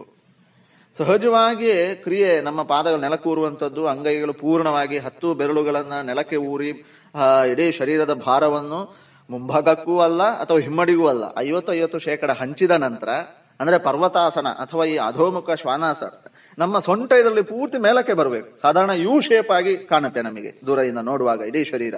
ಹಾಗಾಗಿ ನಮ್ಮ ಹೊಟ್ಟೆನ ಮೇಲಕ್ಕೆ ತೆಕ್ಕೊಳ್ಳುತ್ತಾ ಯು ಶೇಪ್ ಮಾಡ್ಕೊಳ್ಬೇಕು ನಮ್ಮ ಶರೀರವನ್ನು. ಹಿಮ್ಮಡಿಯನ್ನ ನೆಲಕ್ಕೆ ತಾಗಿಸೋ ಪ್ರಯತ್ನ ಮಾಡಬೇಕು. ಆಗ ಸ್ಥಿತಿ ಪೂರ್ಣ ಆಗುತ್ತೆ. ಜೊತೆಯಲ್ಲಿ ನಮ್ಮ ಕುತ್ತಿಗೆಯನ್ನ ಸಹಜವಾಗಿ ಜೋತು ಬಿಡಬಹುದು ಆದರೆ ನಮ್ಮ ಒಂದು ನಿಯಂತ್ರಣದಲ್ಲಿರಬೇಕು. ಪೂರ್ತಿ ನಾವು ಜೋತು ಬಿಟ್ಟರೆ ಸ್ವಲ್ಪ ನಮಗೆ ರಕ್ತದ ಸಂಚಾರ ಅಲ್ಲಿ ಹೆಚ್ಚಾಗಿ ಜೊತೆಗೆ ನಮಗೆ ಸ್ವಲ್ಪ ಮಂಕಾಗುವ ರೀತಿಯ ಅನುಭವ ಆಗ್ಬೋದು. ಹಾಗಾಗಿ ನಮ್ಮ ಒಂದು ಮನಸ್ಸಿನ ನಿಯಂತ್ರಣದಲ್ಲಿ ಕುತ್ತಿಗೆ ಇರಬೇಕು. ಇಡೀ ಶರೀರ ಇರಬೇಕು. ಉಸಿರಾಟದ ಕಡೆ ಗಮನ ಇರಬೇಕು. ಈ ಇದರಿಂದ ಲಾಭ ಮತ್ತೆ ಇಡೀ ಶರೀರಕ್ಕೆ ಎಲ್ಲ ಸ್ನಾಯುಗಳಿಗೂ ಮಾಂಸಖಂಡಗಳಿಗೂ ಇದೆ. ವಿಶೇಷವಾಗಿ ವಿಶ್ರಾಂತಿ ಸಿಗುತ್ತೆ. ತಲೆಗೆ ಕೆಳಮುಖವಾಗಿ ರಕ್ತ ಬಹಳ ಬೇಗನೆ ಹರಿತದೆ. ತುಂಬ ಲಾಭ ಸಿಗುತ್ತೆ. ಇನ್ನು ಮತ್ತೆ ಪುನರಾವರ್ತನೆಗೊಳ್ಳುವ ಆಸನಗಳು. ಆಟ್ ನೌ ದಸ್ ಈ ರೀತಿಯಾಗಿ ನಮ್ಮ ಏಳು ಅವಧಿಗಳಲ್ಲಿ ಏಳು ಆಸನಗಳನ್ನ ಸರಿಯಾಗಿ ಮಾಡೋದರ ಬಗೆಗೂ ನಾವು ಯೋಚನೆ ಮಾಡುತ್ತಾ ಏಳು ಸ್ಥಿತಿಗಳನ್ನು ಕೂಡ ಪರಿಪೂರ್ಣವಾಗಿ, ಪರಿಣಾಮಕಾರಿಯಾಗಿ ಮತ್ತು ನಮಗೆ ಲಾಭ ಸಿಗುವ ರೀತಿಯಲ್ಲಿ, ಸ್ಥಿತಿಯನ್ನು ಒಂದು ಆದರ್ಶ ಸ್ಥಿತಿಯಲ್ಲಿ ಮಾಡುವ ವಿಧಾನ ಹೇಗೆ ಎಂಬುದರ ಬಗ್ಗೆ ಈ ನಮ್ಮ ಅವಧಿಗಳಲ್ಲಿ ನಾವು ಚಿಂತನ, ಮಂಥನ, ಯೋಗ ಮಂಥನ ಮಾಡಿದ್ದೇವೆ. ಇದು ನಮಗೆಲ್ಲರಿಗೂ ಉಪಯೋಗಕ್ಕೆ ಬರಬೇಕು. ನಾಳೆ ಭೇಟಿಯಾಗೋಣ. ಅಲ್ಲಿಯವರೆಗೂ ಶುಭಂ. ಇದುವರೆಗೆ ಶ್ರೀಯುತ ಚಂದ್ರಶೇಖರ್ ಅವರಿಂದ ಯೋಗ ಸರಣಿ ಕಾರ್ಯಕ್ರಮದಲ್ಲಿ ಯೋಗದ ಕುರಿತ ಸಂವಾದವನ್ನ ಕೇಳಿದರೆ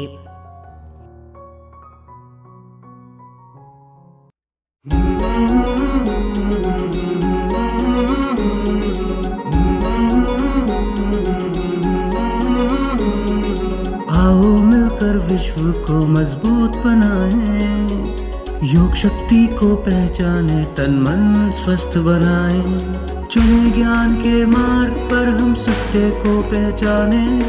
योग करें हम नित्य ही ऋषि मुनियों की ही माने। संदेश ही हम विश्व के जन जन में फैलाए। योग शक्ति को पहचाने, तन मन स्वस्थ बनाए। आसन प्राणायाम ध्यान से तन मन को महकाए। आलस नींद छोड़े, खुद को आत्मनिर्भर बनाए। आओ मिलकर विश्व को मजबूत बनाए योग शक्ति को पहचाने तन मन स्वस्थ बनाए तन मन स्वस्थ बनाए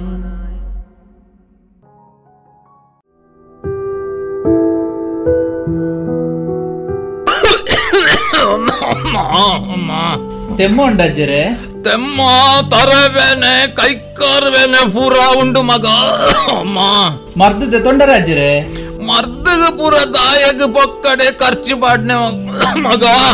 ಎಂಚ? ಮರ್ದಗ್ ಖರ್ಚಾಪುಂಡ ಅತ್ತ ಒಕ್ಕ ದಾದಾಜ್ಜರೆ ದಿನಕ್ಕೊಂಜಿ ಪೊಸ ಪೊಸ ರೋಗಲು ತರೆದೆರ್ಪುನಗ ಮರ್ದು ದೆತೊಂಜಿಂಡ ಎಂಚ ಅಜ್ಜರೆ ನನ್ನ ಮರ್ದಗಾಪುನ ಖರ್ಚಿದ ತರೆ ಬೆಚ್ಚ ಬುಡ್ಲೆ ತಾಯ ತರೆ ಬೆಚ್ಚ ಬಿಡೋಡು ಮಗ. ನಮ್ಮ ಪ್ರಧಾನಮಂತ್ರಿ ಜನೌಷಧಿ ಉಂಡತ ಅಜ್ಜರೆ ಅವು ಪೂರ ಇತ್ತೆ ಓಲುಂಡು ಮಗ ಈ ಪಣ್ಪಂದು ಮತ್ತೆ ಪುತ್ತೂರುಡ ಉಂಡ ಅಜ್ಜರೆ ಪುತ್ತೂರುಡು ಓಲಪ್ಪ. ಪುತ್ತೂರ್ದ ದರ್ಬೇಡ್ಲ? ಮಹಾಮಾಯಿ ದೇವಸ್ಥಾನದ ಕೈತಲು ಕ್ಯಾಂಪ್ಕೋ ಬಿಲ್ಡಿಂಗ್ ಇಡ್ಲ ಉಂಡ ಅಜ್ಜರೆ ಹಿಂದೆ ಸಂಪರ್ಕಿಸಿ ಮಹಿಳಾ ವಿವಿಧೋದ್ದೇಶ ಸಹಕಾರಿ ಸಂಘದ ಕಟ್ಟಡ ದರ್ಬೆ ಮತ್ತು ಮಹಮ್ಮಾಯಿ ದೇವಸ್ಥಾನದ ಬಳಿ ಇರುವ ಕ್ಯಾಂಪ್ಕೋ ಬಿಲ್ಡಿಂಗ್ನಲ್ಲಿ ಪ್ರಧಾನಮಂತ್ರಿ ಜನೌಷಧಿ ಕೇಂದ್ರ.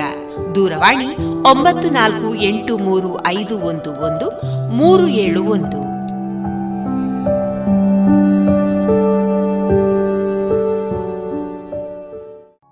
ಇನ್ನು ಮುಂದೆ ವೈದ್ಯ ದೇವೋಭವ ಕಾರ್ಯಕ್ರಮದಲ್ಲಿ ಬೆಂಗಳೂರಿನ ಪ್ರಶಾಂತಿ ಆಯುರ್ವೇದ ಸೆಂಟರ್ನ ಖ್ಯಾತ ಆಯುರ್ವೇದ ತಜ್ಞರಾದ ಡಾಕ್ಟರ್ ಗಿರಿಧರ ಕಜೆ ಅವರೊಂದಿಗೆ ಕೋವಿಡ್ ನಿರ್ವಹಣೆ ಮತ್ತು ಜೀವನ ಶೈಲಿಯ ಮುಂದುವರೆದ ಸಂವಾದದಲ್ಲಿ ಕೋವಿಡ್ ಸಮಯದಲ್ಲಿ ಮಕ್ಕಳ ಆರೋಗ್ಯ ರಕ್ಷಣೆ ಈ ಕುರಿತು ಸಂವಾದವನ್ನ ಕೇಳೋಣ. ಇವರ ಜೊತೆಗೆ ಸಂವಾದದಲ್ಲಿದ್ದಾರೆ ಡಾಕ್ಟರ್ ವಿಜಯ ಸರಸ್ವತಿ. ಪ್ರತಿಯೊಂದು ಮಗುವು ತನ್ನ ಹೆತ್ತವರ ಕನಸು. ಇವತ್ತು ನಮ್ಮ ಮುಂದೆ ಇರುವ ದೊಡ್ಡ ಸವಾಲು ಏನು ಅಂದರೆ ನಾವು ಮಕ್ಕಳನ್ನು ಶಾಲೆಗೆ ಕಳಿಸಬೇಕೇ ಬೇಡವೆ. ಬಹುಶಃ ನಾವು ಎಲ್ಲ ಕಡೆಯಲ್ಲಿ ನೋಡ್ತಾ ಇದ್ದೇವೆ. ಮುಂದೆ ಬರುವ ಅಲೆ ನಾವೀಗಾಗಲೇ ಮಾತನಾಡಿದೆ ಒಂದು ರೀತಿಯಲ್ಲಿ ಅದು ಹೆದರಿಕೆ ಭಯವನ್ನು ಹುಟ್ಟಿಸಿದಂಥ ವಿಷಯ ಇರ್ಬೋದು ಏನಾಗ್ತದೆ ಗೊತ್ತಿಲ್ಲ. ಆದರೆ ಮಗು ಅನ್ನುವಂಥದ್ದು ಪ್ರತಿಯೊಬ್ಬನ ಆಸ್ತಿಯಾಗಿರುವ ನಿಟ್ಟಿನಲ್ಲಿ ತನ್ನ ಮಗಿಗೆ ಕಾಯಿಲೆ ಬಂದರೆ ಎನ್ನುವಂಥ ಹೆದರಿಕೆ ಇರುವಂಥ ಸಂದರ್ಭದಲ್ಲಿ ಮಗುವಿನಲ್ಲಿ ರೋಗ ನಿರೋಧಕ ಶಕ್ತಿಯನ್ನು ಹೆಚ್ಚಿಸುವಂಥ ತಾವೇನು ಹೇಳಿದ್ರಿ? ಬಹುಶಃ ಇದನ್ನು ನಾವು ಮಾಡಿದರೆ ಖಂಡಿತವಾಗಿ ಜಯಿಸಬಹುದು ಅಲ್ವಾ ಡಾಕ್ಟರ್? ಇನ್ನೊಂದು ಮುಖ್ಯವಾದಿದೆ. ಈ ಮಕ್ಕಳಿಗೆ ಈ ಎರಡನೇಲೆ ಬಂದಾಗಲೂ ಇಪ್ಪತ್ತು ಶೇಕಡದಷ್ಟು ಮಕ್ಕಳಿಗೆ ಇಫೆಕ್ಟ್ ಆಗಿದೆ. ಅದರಲ್ಲಿ ಡೆತ್ ಆಗಿರೋದು ತುಂಬ ಕಡಿಮೆ. ಯಾಕೆ ಯಾಕೆ ಕಡಿಮೆ ಅಂತ ಹೇಳಿದರೆ ಮಕ್ಕಳಲ್ಲಿ ಸಹಜವಾಗಿ ಕಫ ರಿಲೇಟೆಡ್ ಡಿಸೀಸ್ಗಳು ಬರುವಂಥದ್ದು ಜಾಸ್ತಿ ಅಂತ ಇರೋದು ಹೇಳೋದು. ಕೆಮ್ಮು ಶೀತ ನೆಗಡಿ ಎಲ್ಲ ಚೈಲ್ಡ್ಹುಡ್ನಲ್ಲಿ ಜಾಸ್ತಿ. ಮಿಡ್ಲ್ ಏಜ್ನಲ್ಲಿ ಪಿತ್ತ ಸಂಬಂಧಪಟ್ಟದ್ದು. ಅಂದರೆ ಎಸಿಡಿಟಿ ಇಂಥದ್ದೆಲ್ಲ ಮಿಡ್ಲ್ ಏಜ್ನಲ್ಲಿ ಜಾಸ್ತಿ ಇರ್ತದೆ ಪೈಲ್ಸ್ ಹೀಗಿರೋದೆಲ್ಲ. ಈ ಓಲ್ಡ್ ಏಜ್ನಲ್ಲಿ ವಾತ ಜಾಸ್ತಿ ಆಗಿರ್ತದೆ. ಪ್ಯಾರಲಿಸಿಸ್ ಆಗೋದು ಅಥವಾ ಪಾರ್ಕಿನ್ಸನ್ಸ್ ಡಿಸ್ ಕಂಪವಾತ ಬರೋದು. ಹೀಗಿರುವ ಈ ನರ್ವಸ್ ಸಿಸ್ಟಮ್ ಸಂಬಂಧಪಟ್ಟ ಕಾಯಿಲೆಗಳೆಲ್ಲ ವಾತಕ್ಕೆ ಸಂಬಂಧಪಟ್ಟದೆಲ್ಲ ಏಜ್ ಆದಾಗ ಜಾಸ್ತಿ. ಹಾಗೆ ಮಕ್ಕಳ ಬಾಡಿ ಸಹಜವಾಗಿ ಪ್ರಾಕೃತಿಕವಾಗಿ ಇಂಥ ಇನ್ಫೆಕ್ಷನ್ ಫೇಸ್ ಮಾಡಲಿಕ್ಕೆ ಹೆಚ್ಚು ಸ್ಟ್ರಾಂಗ್ ಇರ್ತದೆ. ಅದು ಒಂದು. ಮತ್ತೊಂದು ಮಕ್ಕಳ ಓವರ್ ಆಲ್ ಇಮ್ಯುನಿಟಿ ಕೂಡ. ಓವರ್ ಆಲ್ ಇಮ್ಯುನಿಟಿ ಕೂಡ ಇಂಥ ಇನ್ಫೆಕ್ಷನ್ ಫೇಸ್ ಮಾಡಲಿಕ್ಕೆ ಹೆಚ್ಚು ಸಶಕ್ತವಾಗಿರ್ತದೆ. ಹಾಗಾಗಿ ನಾವು ಫಸ್ಟ್ ಅಲ್ಲೇ ಇರಲಿ ಅಥವಾ ಸೆಕೆಂಡ್ ಅಲ್ಲೇ ಇರಲಿ ಅದರಲ್ಲಿ ಮಕ್ಕಳಿಗೆ ಇಫೆಕ್ಟ್ ಆದರೂ ಕೂಡ ಮಕ್ಕಳಿಗೆ ಏನೂ ತೊಂದರೆ ಆಗದೆ ಅವರೆಲ್ಲ ಬದುಕೊಳ್ಳೋದು ಆ ಕಾರಣದಿಂದ ಆದರೆ ಹಾಗೆ ಅಂತ ಹೇಳ್ಕೊಂಡು ನಾವು ನೆಗ್ಲೆಕ್ಟ್ ಮಾಡಬೇಕಾಗಿಲ್ಲ. ಚಿಕ್ಕ ಮಕ್ಕಳಿಗೆಲ್ಲ ಆದರೆ ಇನ್ನೊಂದನ್ನು ಮಾಡಬೇಕು. ಈಗ ಸಾಮಾನ್ಯವಾಗಿ ತಿಂಡಿ ಎಲ್ಲ ತಗೊಳ್ಳುವಾಗ ಅದರೊಟ್ಟಿಗೆ ಏನೋ ಜಾಮ್ ಹಾಕಿ ತಗೊಳ್ಳೋದು ಈಗಿನ ಅಭ್ಯಾಸ ಆಗಿದೆ ಅಲ್ಲ. ಜಂಕ್ ಫುಡ್ಗಳೆಲ್ಲ ಹೆಚ್ಚು ಅಭ್ಯಾಸ. ಆ ಜಂಕ್ ಫುಡ್ ಎಲ್ಲ ಸ್ವಲ್ಪ ಕಡಿಮೆ ಮಾಡಬೇಕು. ಎಣ್ಣೆಯಲ್ಲಿ ಮುಳುಗಿಸಿ ಕರೆದು ತಿಂಡಿ ಅಂತಾದರೆ ಮನೆ ಎದ್ದೆ ಅಂತ ಆದರೆ ಒಮ್ಮೆ ಆ ಎಣ್ಣೆಯನ್ನು ಬಳಕೆ ಮಾಡಿ ಅಂದರೆ ಎಣ್ಣೆಯನ್ನು ಪುನಃ ಹೀಟ್ ಮಾಡ್ತಾ ಹೆಚ್ಚು ಹೀಟ್ ಮಾಡಿದಷ್ಟು ಅದು ಪಾಯಸನ ಆಗ್ತಾ ಹೋಗೋದು. ಈಗ ಹಾರ್ಟಿಗೆ ಒಳ್ಳೆ ಎಣ್ಣೆ ಕಿಡ್ನಿಗೆ ಒಳ್ಳೆ ಎಣ್ಣೆ ಹಾಗಿಲ್ಲ. ಯಾವ ಎಣ್ಣೆ ನಿಮ್ಮ ತಲೆ ತಲಾಂತರದಿಂದ ಬಂದಿದೆ ಆ ಎಣ್ಣೆಯನ್ನು ನೀವು ಹೆಚ್ಚು ಬಾರಿ ಹೀಟ್ ಮಾಡಿದಷ್ಟು ಅದು ವಿಷ ಆಗ್ತದೆ ಅಂತ ಆಯುರ್ವೇದದಲ್ಲಿ ಸ್ಪಷ್ಟ ಆಗಿದೆ ಈಗಲೂ ಕೂಡ ವೈಜ್ಞಾನಿಕವಾಗಿ ಅದು ಆಕ್ಸಿಡೇಷನ್ ಜಾಸ್ತಿ ಆಗ್ತಾ ಹೋದಾಗೆ ಎಣ್ಣೆ ಪಾಯ್ಸನ್ ಆಗ್ತಾ ಹೋಗ್ತದೆ. ಹೆಚ್ಚೆಚ್ಚು ಪಾಯ್ಸನ್ ಆಗ್ತಾ ಹೋಗ್ತದೆ. ಹಾಗಾಗಿ ಕೆಲವೊಮ್ಮೆ ಏನಾಗ್ತದೆ ಈ ಹೋಟ್ಲುಗಳಲ್ಲಿ ಆರಂಭ ದಿವಸ ಇನಾಗ್ರೇಷನ್ ದಿವಸ ಬಾಣಲಿಗೆ ಹಾಕಿದ ಎಣ್ಣೆಯನ್ನು ಅದು ನಿರಂತರವಾಗಿ ಯಾಕಂದ್ರೆ ಆ ದಿವಸ ರಾತ್ರಿಗೆ ಆಗೋ ಇನ್ನೊಂದು ಸ್ವಲ್ಪ ಎಣ್ಣೆ ಇರ್ತದೆ ಅದರಲ್ಲಿ. ಅದನ್ನು ಚೆಲ್ಲುದು ಹೇಗೆ? ಹಾಗೆ ಇನ್ನೊಂದಷ್ಟು ಲೀಟರ್ ಆ್ಯಡ್ ಮಾಡ್ತಾರೆ ಅದಕ್ಕೆ ಅದೇ ಎಣ್ಣೆಗೆ. ಹಾಗೆ ಇನಾಗ್ರೇಷನ್ ದಿವಸ ಹಾಕಿದ ಎಣ್ಣೆ ಒಂದು ಹತ್ತು ವರ್ಷ ಕಳಿಯುವಾಗ ಮತ್ತು ಕೂಡ ಅದರಿಂದ ಚೇಂಜ್ ಆಗಿರೋದಿಲ್ಲ ಅದರ ಅಂಶ ಸ್ವಲ್ಪ ಪಾಸಾನ ಆಗ್ತಾ ಇರ್ತದೆ. ಹಾಗಾಗಿ ಸಾಮಾನ್ಯ ಹೋಟ್ಲ ಎಣ್ಣೆಯಲ್ಲಿ ಕರೆದ ತಿಂಡಿ ತಗೊಂಡಾಗ ಫುಡ್ ಇನ್ಫೆಕ್ಷನ್ ಆಗೋದು ಫುಡ್ ಪಾಯ್ಸನ್ ಆಗೋದು ಅಂತ ಹೇಳೋದು ಇದಕ್ಕೆ. ಅದೇ ಮನೆಯಲ್ಲಿ ಅದೇ ಬಜ್ಜಿಯನ್ನು ಮಾಡಿ ತಗೊಂಡಾಗ ಏನು ತೊಂದರೆ ಆಗೋದಿಲ್ಲ. ಮನೆಯಲ್ಲಿ ಏನು ಮಾಡಬೇಕು ಅಂತ ಹೇಳಿದ್ರೆ ಒಮ್ಮೆ ನಾವು ಹೀಟ್ ಮಾಡ್ಲಿಕ್ಕೆ ಯಾವುದೋ ಬಜ್ಜಿಯಲ್ಲಿ ಅಥವಾ ಈರುಳ್ಳಿ ಬಜ್ಜಿ ಅಥವಾ ಬೋಂಡಾ ಹೀಗಿರೋದೆಲ್ಲ ಮಾಡ್ತೇವಲ್ವಾ? ಚಕ್ಕುಲಿ ಅಂಥದ್ದೆಲ್ಲ ಮಾಡಿದಾಗ ಒಮ್ಮೆ ಮಾಡಿದ ಎಣ್ಣೆಯನ್ನ ಮತ್ತೆ ಅದನ್ನು ಬಿಸಾಡಿ ಬಿಡಬೇಕು. ನೀವು ಬಿಸಾಡದಿದ್ರೆ ಆ ಎಣ್ಣೆಗೆ ಎಷ್ಟು ಹಣ ಇದೆ ಅದಕ್ಕಿಂತ ಜಾಸ್ತಿ ಹಣ ಹಾಸ್ಪಿಟ್ಲಿಗೆ ಕೊಡಬೇಕಾಗ್ತದೆ. ಹಾಗೆ ಅದ್ರ ಬದಲು ನಾವು ಚೆನ್ನಾಗಿರ್ಬೇಕು ಅಂತ ಆದ್ರೆ ಒಮ್ಮೆ ಮಾತ್ರ ಉಪಯೋಗ ಮಾಡ್ಬೇಕು ಎಣ್ಣೆ. ಆಗ ಅಷ್ಟು ತೊಂದರೆ ಆಗೋದಿಲ್ಲ. ಹಾಗೆ ಈ ಜಂಕ್ ಫುಡ್ ಅನ್ನು ಸ್ವಲ್ಪ ಅವಾಯ್ಡ್ ಮಾಡಿ ಈಗ ಸಾಧ್ಯ ಇದ್ದಷ್ಟು. ಮನೆಯಲ್ಲೇ ಮನೆ ಫುಡ್ ಅನ್ನು ತಗೊಳ್ಳಿ. ಈ ಜಾಮ್ಗಳನ್ನೆಲ್ಲ ಉಪಯೋಗ ಈ ದೋಸೆ ಜೊತೆಗೆ ಸ್ವಲ್ಪ ಜಾಮ್ ಹಾಕಿ ತಗೊಳ್ಳೋದು ಇಡ್ಲಿ ಜೊತೆಗೆ. ಹಾಗೆ ಮಾಡೋ ಬದಲು ಜೇನುತುಪ್ಪ ಬಳಕೆ ಮಾಡಿ. ಆಯುರ್ವೇದದಲ್ಲಿ ಒಂದು ಮಾತಿದೆ ಈ ವಾತ ಪಿತ್ತ ಕಫಗಳಲ್ಲಿ ಕಫಕ್ಕೆ ಬೆಸ್ಟ್ ಆ್ಯಂಟಿಡೋಟ್ ಯಾವುದು ಅಂತ ಹೇಳಿದರೆ ಜೇನುತುಪ್ಪ ಅಂತ ಇದೆ. ಪಿತ್ತಕ್ಕೆ ತುಪ್ಪ ವಾತಕ್ಕೆ ಎಣ್ಣೆ ಅಂತ ಇದೆ. ಜನರಲ್ ಆಗಿದು ಅಂದರೆ ಜೇನುತುಪ್ಪ ನೋಡಿ ನಮಗೆ ದೋಸೆ ಜೊತೆಗೆ ತಗೊಳ್ಳಿಕ್ಕೆ ಸಾಧ್ಯ ಆಗ್ತದೆ ಮಕ್ಕಳಿಗೆಲ್ಲ ಕೊಡುವಾಗ. ಅದನ್ನು ಅದೇ ಟೇಸ್ಟ್ ಮಕ್ಕಳಿಗೆ ಆಗೋದಿಲ್ಲ ಅಂತ ಒಂದು ಒಂದೊಂದು ರೀತಿಯ ಚಟ್ನಿ ಮಾಡಿ ಒಂದೊಂದು ದಿವಸ. ಆ ಜೇನುತುಪ್ಪ ಜೊತೆ ಮಿಕ್ಸ್ ಮಾಡಿ. ಆಗ ಬೇರೆ ಬೇರೆ ಫ್ಲೇವರ್ ಪ್ರತಿ ದಿವಸ ಸಿಕ್ಕಿದಾಗ ಆಯಿತು. ಈ ರೀತಿ ಮಾಡಿ ಫುಡ್ಡನ್ನು ಮಕ್ಕಳಿಗೆ ಪ್ಲ್ಯಾನ್ ಮಾಡಿ. ಆಗ ಈ ಕಫವನ್ನು ನಾಶ ಮಾಡುವಂಥ ಗುಣ ಇನ್ನೂ ಸ್ವಲ್ಪ ಬೆಟರ್ ಇರ್ತದೆ ಮಕ್ಕಳಿಗೆ. ಹಾಗೆ ಈ ರೀತಿಯಲ್ಲಿ ನಮ್ಮ ಆಹಾರದಲ್ಲಿ ಇನ್ನು ಸಾರು ಮಾಡ್ತೇವಲ್ವಾ. ಆ ಸಾರನ್ನು ಮಾಡುವಾಗ ಯಾವುದೋ ಯಾವುದೋ ಸಾರುಗಳು ಮಾಡ್ತೇವೆ. ಅದರ ಬದಲು ಈ ಸ್ಪೈಸಸ್ಗಳನ್ನು ಸ್ವಲ್ಪ ಮುಂದೆ ತನ್ನಿ ಕಿಚನ್ನಲ್ಲಿ ಅಡುಗೆ ಕೋಣೆಯಲ್ಲಿ ಹಿಂದೆ ಇಟ್ಟಿರುವಂಥ ಪೆಪ್ಪರ್ನ ಡಬ್ಬ ಸ್ವಲ್ಪ ಮುಂದೆ ತನ್ನಿ. ಅಥವಾ ಸ್ವಲ್ಪ ಶುಂಠಿಯದ್ದು ಸ್ವಲ್ಪ ಜಾಸ್ತಿ ಯೂಸ್ ಮಾಡಿ. ಜಾಸ್ತಿ ಅಂತೇಳಿದ್ರೆ ಒಟ್ಟು ದೇಹಕ್ಕೆ ಹೀಟ್ ಆಗುವ ಹಾಗೆ ಅಥವಾ ರುಚಿಗೆ ಕೆಡುವ ರೀತಿಯಲ್ಲಿ ಪ್ರಿಪೇರ್ ಮಾಡೋದಲ್ಲ. ಈಗ ಸಾರು ಮಾಡುವಾಗ ಪೆಪ್ಪರ್ನ ಸಾರು ಮಾಡೋದು ಅಂತ ಇಟ್ಕೊಳ್ಳಿ. ಒಂದು ದಿವಸ ಶುಂಠಿ ಸಾರು. ಒಂದು ದಿವಸ ಸ್ವಲ್ಪ ಅರಿಶಿನ ಹಾಕಿ ಸಾರು ಮಾಡೋದು ಒಂದು ದಿವಸ ಮೆಂತೆ ಹಾಕಿ ಸಾರು ಮಾಡೋದು. ಹೀಗೆ ಬೇರೆ ಬೇರೆ ಸ್ಪೈಸಸ್ಗಳನ್ನು ಉಪಯೋಗ ಮಾಡಿ ಸಾಂಬಾರು ಪದಾರ್ಥ ಉಪಯೋಗ ಮಾಡಿ ಸಾರು ಮಾಡಿ. ಮಾಡುವಾಗ ರುಚಿ ಹಾಳಾಗುವಷ್ಟು ಹಾಕಬೇಡಿ. ಮಿತಿ ಮೀರಿದ್ರೆ ಅತಿ ಅಂತ ಇರುತ್ತೆ. ಅಷ್ಟೆಲ್ಲ ಹಾಕೋದು ಬೇಡ. ಸ್ವಲ್ಪ ಟೇಸ್ಟು ಚೆನ್ನಾಗಿರಬೇಕು ಸ್ವಲ್ಪ ಹೆಚ್ಚು ಬಳಕೆ ಕೂಡ ಮಾಡಬೇಕು. ಸ್ವಲ್ಪ ಪ್ರಾಮುಖ್ಯತೆ ಕೊಡಿ ಈ ಸಮಯದಲ್ಲಿ. ಬರೀ ಪ್ಲೈನ್ ರಸಂ ಮಾಡೋ ಬದಲು ಒಂದೊಂದು ಸ್ಪೈಸಸ್ ಅನ್ನು ಒಂದೊಂದು ದಿವಸ ಉಪಯೋಗ ಮಾಡಿ. ಆಗ ಟೇಸ್ಟು ಬೇರೆ ಬೇರೆ ಇರ್ತದೆ. ಜೊತೆಯಲ್ಲಿ ವೈವಿಧ್ಯಮಯ ಆಹಾರ ಆದಾಗೂ ಆಯ್ತು. ನಮ್ಮ ದೇಹ ಕೂಡ ಈ ವೈರಾಣನಾಶಕ ಶಕ್ತಿ ಕೂಡ ಹೆಚ್ಚು ಕೊಟ್ಟಾಗ ಆಯ್ತು. ಇನ್ನು ಮಜ್ಜಿಗೆ ಊಟ ಮಾಡೋ ಬದಲು ತಂಬುಳಿಯನ್ನು ಮಾಡಿದ್ರೆ ತುಂಬ ಒಳ್ಳೇದು. ಸರಿ. ತಂಬುಳಿಗೆ ಬೇರೆ ಬೇರೆ ಒಂದೊಂದು ದಿವಸ ಒಂದೊಂದು. ಈಗ ಹಸಿವು ಸ್ವಲ್ಪ ಕಡಿಮೆ ಇದೆ ಅಂತಾದ್ರೆ ಶುಂಠಿ ತಂಬುಳಿ ಮಾಡಿ. ಆಂಟಿ ವೈರಲ್ ಆಕ್ಷನ್ ಸಿಕ್ಕಿತು ಜೀರ್ಣಶಕ್ತಿ ಕೂಡ ಜಾಸ್ತಿ ಆಯಿತು. ನಿಮಗೆ ತಂಬುಳಿ ಮಜ್ಜಿಗೆ ಫಾರ್ಮ್ ಕೂಡ ನಿಮಗೆ ಸೇರಿತು. ಇನ್ನು ಸ್ವಲ್ಪ ಲೂಸ್ ಮೋಷನ್ ಬೇದಿ ಆಗ್ತಾ ಇದೆ ಅಂತಾದರೆ ಮೆಂತೆ ತಂಬಳಿ ಮಾಡಿ. ಸರಿ. ಹೊಟ್ಟೆಯಲ್ಲಿ ಗ್ಯಾಸ್ ಇದೆ ಅಂತಂದರೆ ಜೀರಿಗೆ ತಂಬಳಿ ಮಾಡಿ. ಸರಿ. ಆಮೇಲೆ ಸ್ವಲ್ಪ ಕೆಮ್ಮು ಶೀತ ಇದೆ ಸ್ವಲ್ಪ ಹೊಟ್ಟೆ ಉಬ್ಬರು ಕೂಡ ಜೊತೆಯಲ್ಲಿದೆ ಅಂತಂದರೆ ಪುದೀನ ತಂಬಳಿ ಮಾಡಿ. ಆಮೇಲೆ ಚರ್ಮದ ಸ್ಕಿನ್ ಇಚ್ಚಿಂಗ್ ಇದೆ ತುರಿಕೆ ಇದೆ ಮತ್ತು ಜೊತೆಯಲ್ಲಿ ಕೆಮ್ಮು ಶೀತ ಎಲ್ಲ ಇದೆ ಅಂತ ಆದರೆ ಅಂಥವರು ದೊಡ್ಡ ಪತ್ರೆ ಅಥವಾ ಸಾಂಬ್ರಾಣಿ ಸೊಪ್ಪು ಅಂತ ಏನು ಹೇಳ್ತೇವೆ ಅದರ ತಂಬಳಿ ಮಾಡಿ. ಸರಿ. ಇನ್ನು ಮೂತ್ರ ಮಾಡೋ ಉರಿ ಆಗ್ತದೆ ಸ್ವಲ್ಪ ಹೀಟ್ ಆದಾಗಿದೆ. ಆ, ಇಂಥ ಸಂದರ್ಭದಲ್ಲಿ ಅಥವಾ ಹೊಟ್ಟೆಯಲ್ಲಿ ಗ್ಯಾಸ್ ಆಗ್ತಾ ಇದೆ ಹೊಟ್ಟೆ ನೋವಿದೆ. ಕೆಳ ಹೊಟ್ಟೆ ನೋವಿದೆ ಸರಿ. ಅಥವಾ ಋತುಗೆ ಸಂಬಂಧಪಟ್ಟ ಹಾಗೆ ಸ್ತ್ರೀಯರಿಗೆ ಏನೋ ತೊಂದರೆಗಳಿದೆ ಕೊತ್ತಂಬರಿ ಸಂ ತಂಬಳಿ ಮಾಡಿ ಕೊತ್ತಂಬರಿ ಬೀಜದ್ದು ಅಥವಾ ಕೊತ್ತಂಬರಿ ಸೊಪ್ಪಿದ್ದು ಮಾಡಿ. ಈ ರೀತಿಯಲ್ಲಿ ನಾವು ತಂಬಳಿ ಮಾಡುವಾಗ ಅಥವಾ ಮಕ್ಕ ಟೆನ್ಷನ್ ಇದೆ ಟಿ ವಿ ಇಡೀ ದಿವಸ ನೋಡಿ ನೋಡಿ ಎಲ್ಲ ಸತ್ತದ್ದು ಅಲ್ಲಿ ಸತ್ತದ್ದು ಇಲ್ಲಿ ಸತ್ತದ್ದು ನೋಡಿ ಟೆನ್ಷನ್ ಆಗ್ತಾ ಇದೆ ಅಂತ ಆದರೆ ಒಂದೆಲಗ ಸೊಪ್ಪಿದ್ದು ಹಾಕಿ ಒಂದೆಲಗ ಸೊಪ್ಪನ್ನು ಹಾಕಿ ಅದರ ತಂಬಳಿ ಮಾಡಿ. ನಿದ್ರೆ ಸ್ವಲ್ಪ ಚೆನ್ನಾಗಿ ಬರ್ತದೆ. ಇನ್ನು ಬಾಡಿ ತುಂಬ ಹೀಟ್ ಆಗಿದೆ ಸ್ವಲ್ಪ ಶೀತ ಕೋಲ್ಡ್ ಮಾಡ್ಕೊಳ್ಬೇಕು ಅಂತ ಅದರ ಲಾವಂಚದ ಬೇರೆ ಹಾಕಿ ಅದರ ತಂಬಳಿ ಮಾಡಿ.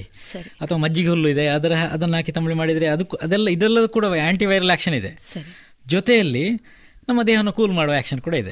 ಹೀಗೆ ಈ ರೀತಿಯಲ್ಲಿ ಮಜ್ಜಿಗೆಯ ಮೌಲ್ಯವರ್ಧನೆ ಹೇಗೆ ತಂಬಳಿ ಮಾಡಿ? ತಂಬಳಿ ಮಾಡಿ. ಸಾರಿನ ಮೌಲ್ಯವರ್ಧನೆ ಹೇಗೆ? ಸಾರಿಗೆ ಹೆಚ್ಚು ಸ್ಪೈಸಸ್ಗಳನ್ನು ಬಳಕೆ. ಮಾಡೋದು. ಅತಿಯಾಗಿ ಅಲ್ಲ ಸ್ವಲ್ಪ ಜಾಸ್ತಿ ಬಳಕೆ ಮಾಡೋದು. ಸಾರಿನ ಮೌಲ್ಯವರ್ಧನೆ. ನೀರಿನ ಮೌಲ್ಯವರ್ಧನೆ. ಸರಿ. ಹೇಗೆ? ನೀರಿಗೆ ತುಳಸಿ ಹಾಕಿ ತುಳಸಿ ಎಲೆ ಹಾಕಿ ಅದರ ನೀರನ್ನು ಕುಡಿಲಿಕ್ಕೆ ಬಳಕೆ ಮಾಡ್ಕೊಳ್ಳೋದು. ಹೀಗೆ ನಮ್ಮ ಆಹಾರದಲ್ಲಿ ಸ್ವಲ್ಪ ಅದಕ್ಕೆ ಮೌಲ್ಯ ತುಂಬಿದಾಗ ಇನ್ನು ಹಾಲಿನ ಮೌಲ್ಯವರ್ಧನೆ ಹೇಗೆ? ಹಾಲಿಗೆ ಸ್ವಲ್ಪ ಅರಿಶಿನ ಪೌಡ್ರ್ ಹಾಕಿ ಹಾಗೆ ತಗೊಂಡ್ರೆ ಹೀಟ್ ಆಗ್ತದೆ ಅದು. ಹೌದು. ಅದಕ್ಕೆ ಏನು ಮಾಡಬೇಕಂದ್ರೆ ಅದನ್ನು ಒಂದು ಕಾಲು ಚಮಚ ಮಕ್ಕಳಿಗಾದ್ರೆ ಇನ್ನೂ ಸ್ವಲ್ಪ ಕಡಿಮೆ ಹಾಕಿ. ಸರಿ. ಹಾಕಿ ಅದನ್ನು ಮೂರು ನಿಮಿಷ ಬಾಯ್ಲ್ ಮಾಡಬೇಕು ಪುನಃ. ಸರಿ. ಬಾಯ್ಲ್ ಮಾಡಬೇಕು ಮಾಡಿ ಫಿಲ್ಟರ್ ಮಾಡಬೇಕು ಸೋಸಬೇಕು ಅದನ್ನು. ಸೋಸಿ ಅದಕ್ಕೆ ಸಕ್ಕರೆ ಅಥವಾ ಬೆಲ್ಲ ಹಾಕಿ ಆಗ ಅದು ಹೀಟ್ ಆಗೋದಿಲ್ಲ ಅದು. ಸರಿ. ಮತ್ತು ಹಾಲು ಶೀತ ಗುಣ ಇರುವಂಥದ್ದು ಹೌದು. ಅರಿಶಿನ ಉಷ್ಣ ಗುಣ ಇರುವಂಥದ್ದು ಸರಿ. ಹಾಗೆ ಅದು ಸ್ವಲ್ಪ ಬ್ಯಾಲೆನ್ಸ್ ಮಾಡ್ಕೊಳ್ತದೆ. ಜೊತೆಯಲ್ಲಿ ಈ ಇನ್ಫೆಕ್ಷನ್ ಎಲ್ಲ ಫೇಸ್ ಮಾಡಲಿಕ್ಕೆ ನಾವು ರೆಡಿ ಆಗ್ತದೆ ಇದು ಹಾಲಿನ ಮೌಲ್ಯವರ್ಧನೆ ಹೇಗೆ? ಸರಿ. ಹಾಲಿಗೆ ಅರಿಶಿನ ಹಾಕಿ ತಗೊಳ್ಳೋದು ಹಾಲಿನ ಮೌಲ್ಯವರ್ಧನೆ ಹೀಗೆ ನಮ್ಮ ಆಹಾರ ಪದ್ಧತಿಯನ್ನು ಸ್ವಲ್ಪ ಜೀವನ ಪದ್ಧತಿಯನ್ನು ಮೌಲ್ಯವರ್ಧನೆ ಮಾಡ್ಕೊಳ್ಬೇಕು. ಪ್ರಾಣಾಯಾಮ ಮಾಡೋದು ಸ್ವಲ್ಪ. ಈಗ ಲಾಕ್ಡೌನ್ ಎಲ್ಲ ಇದೆ ಅಭ್ಯಾಸ ಮಾಡ್ಕೊಳ್ಳಿಕ್ಕೆ ಒಳ್ಳೇದು.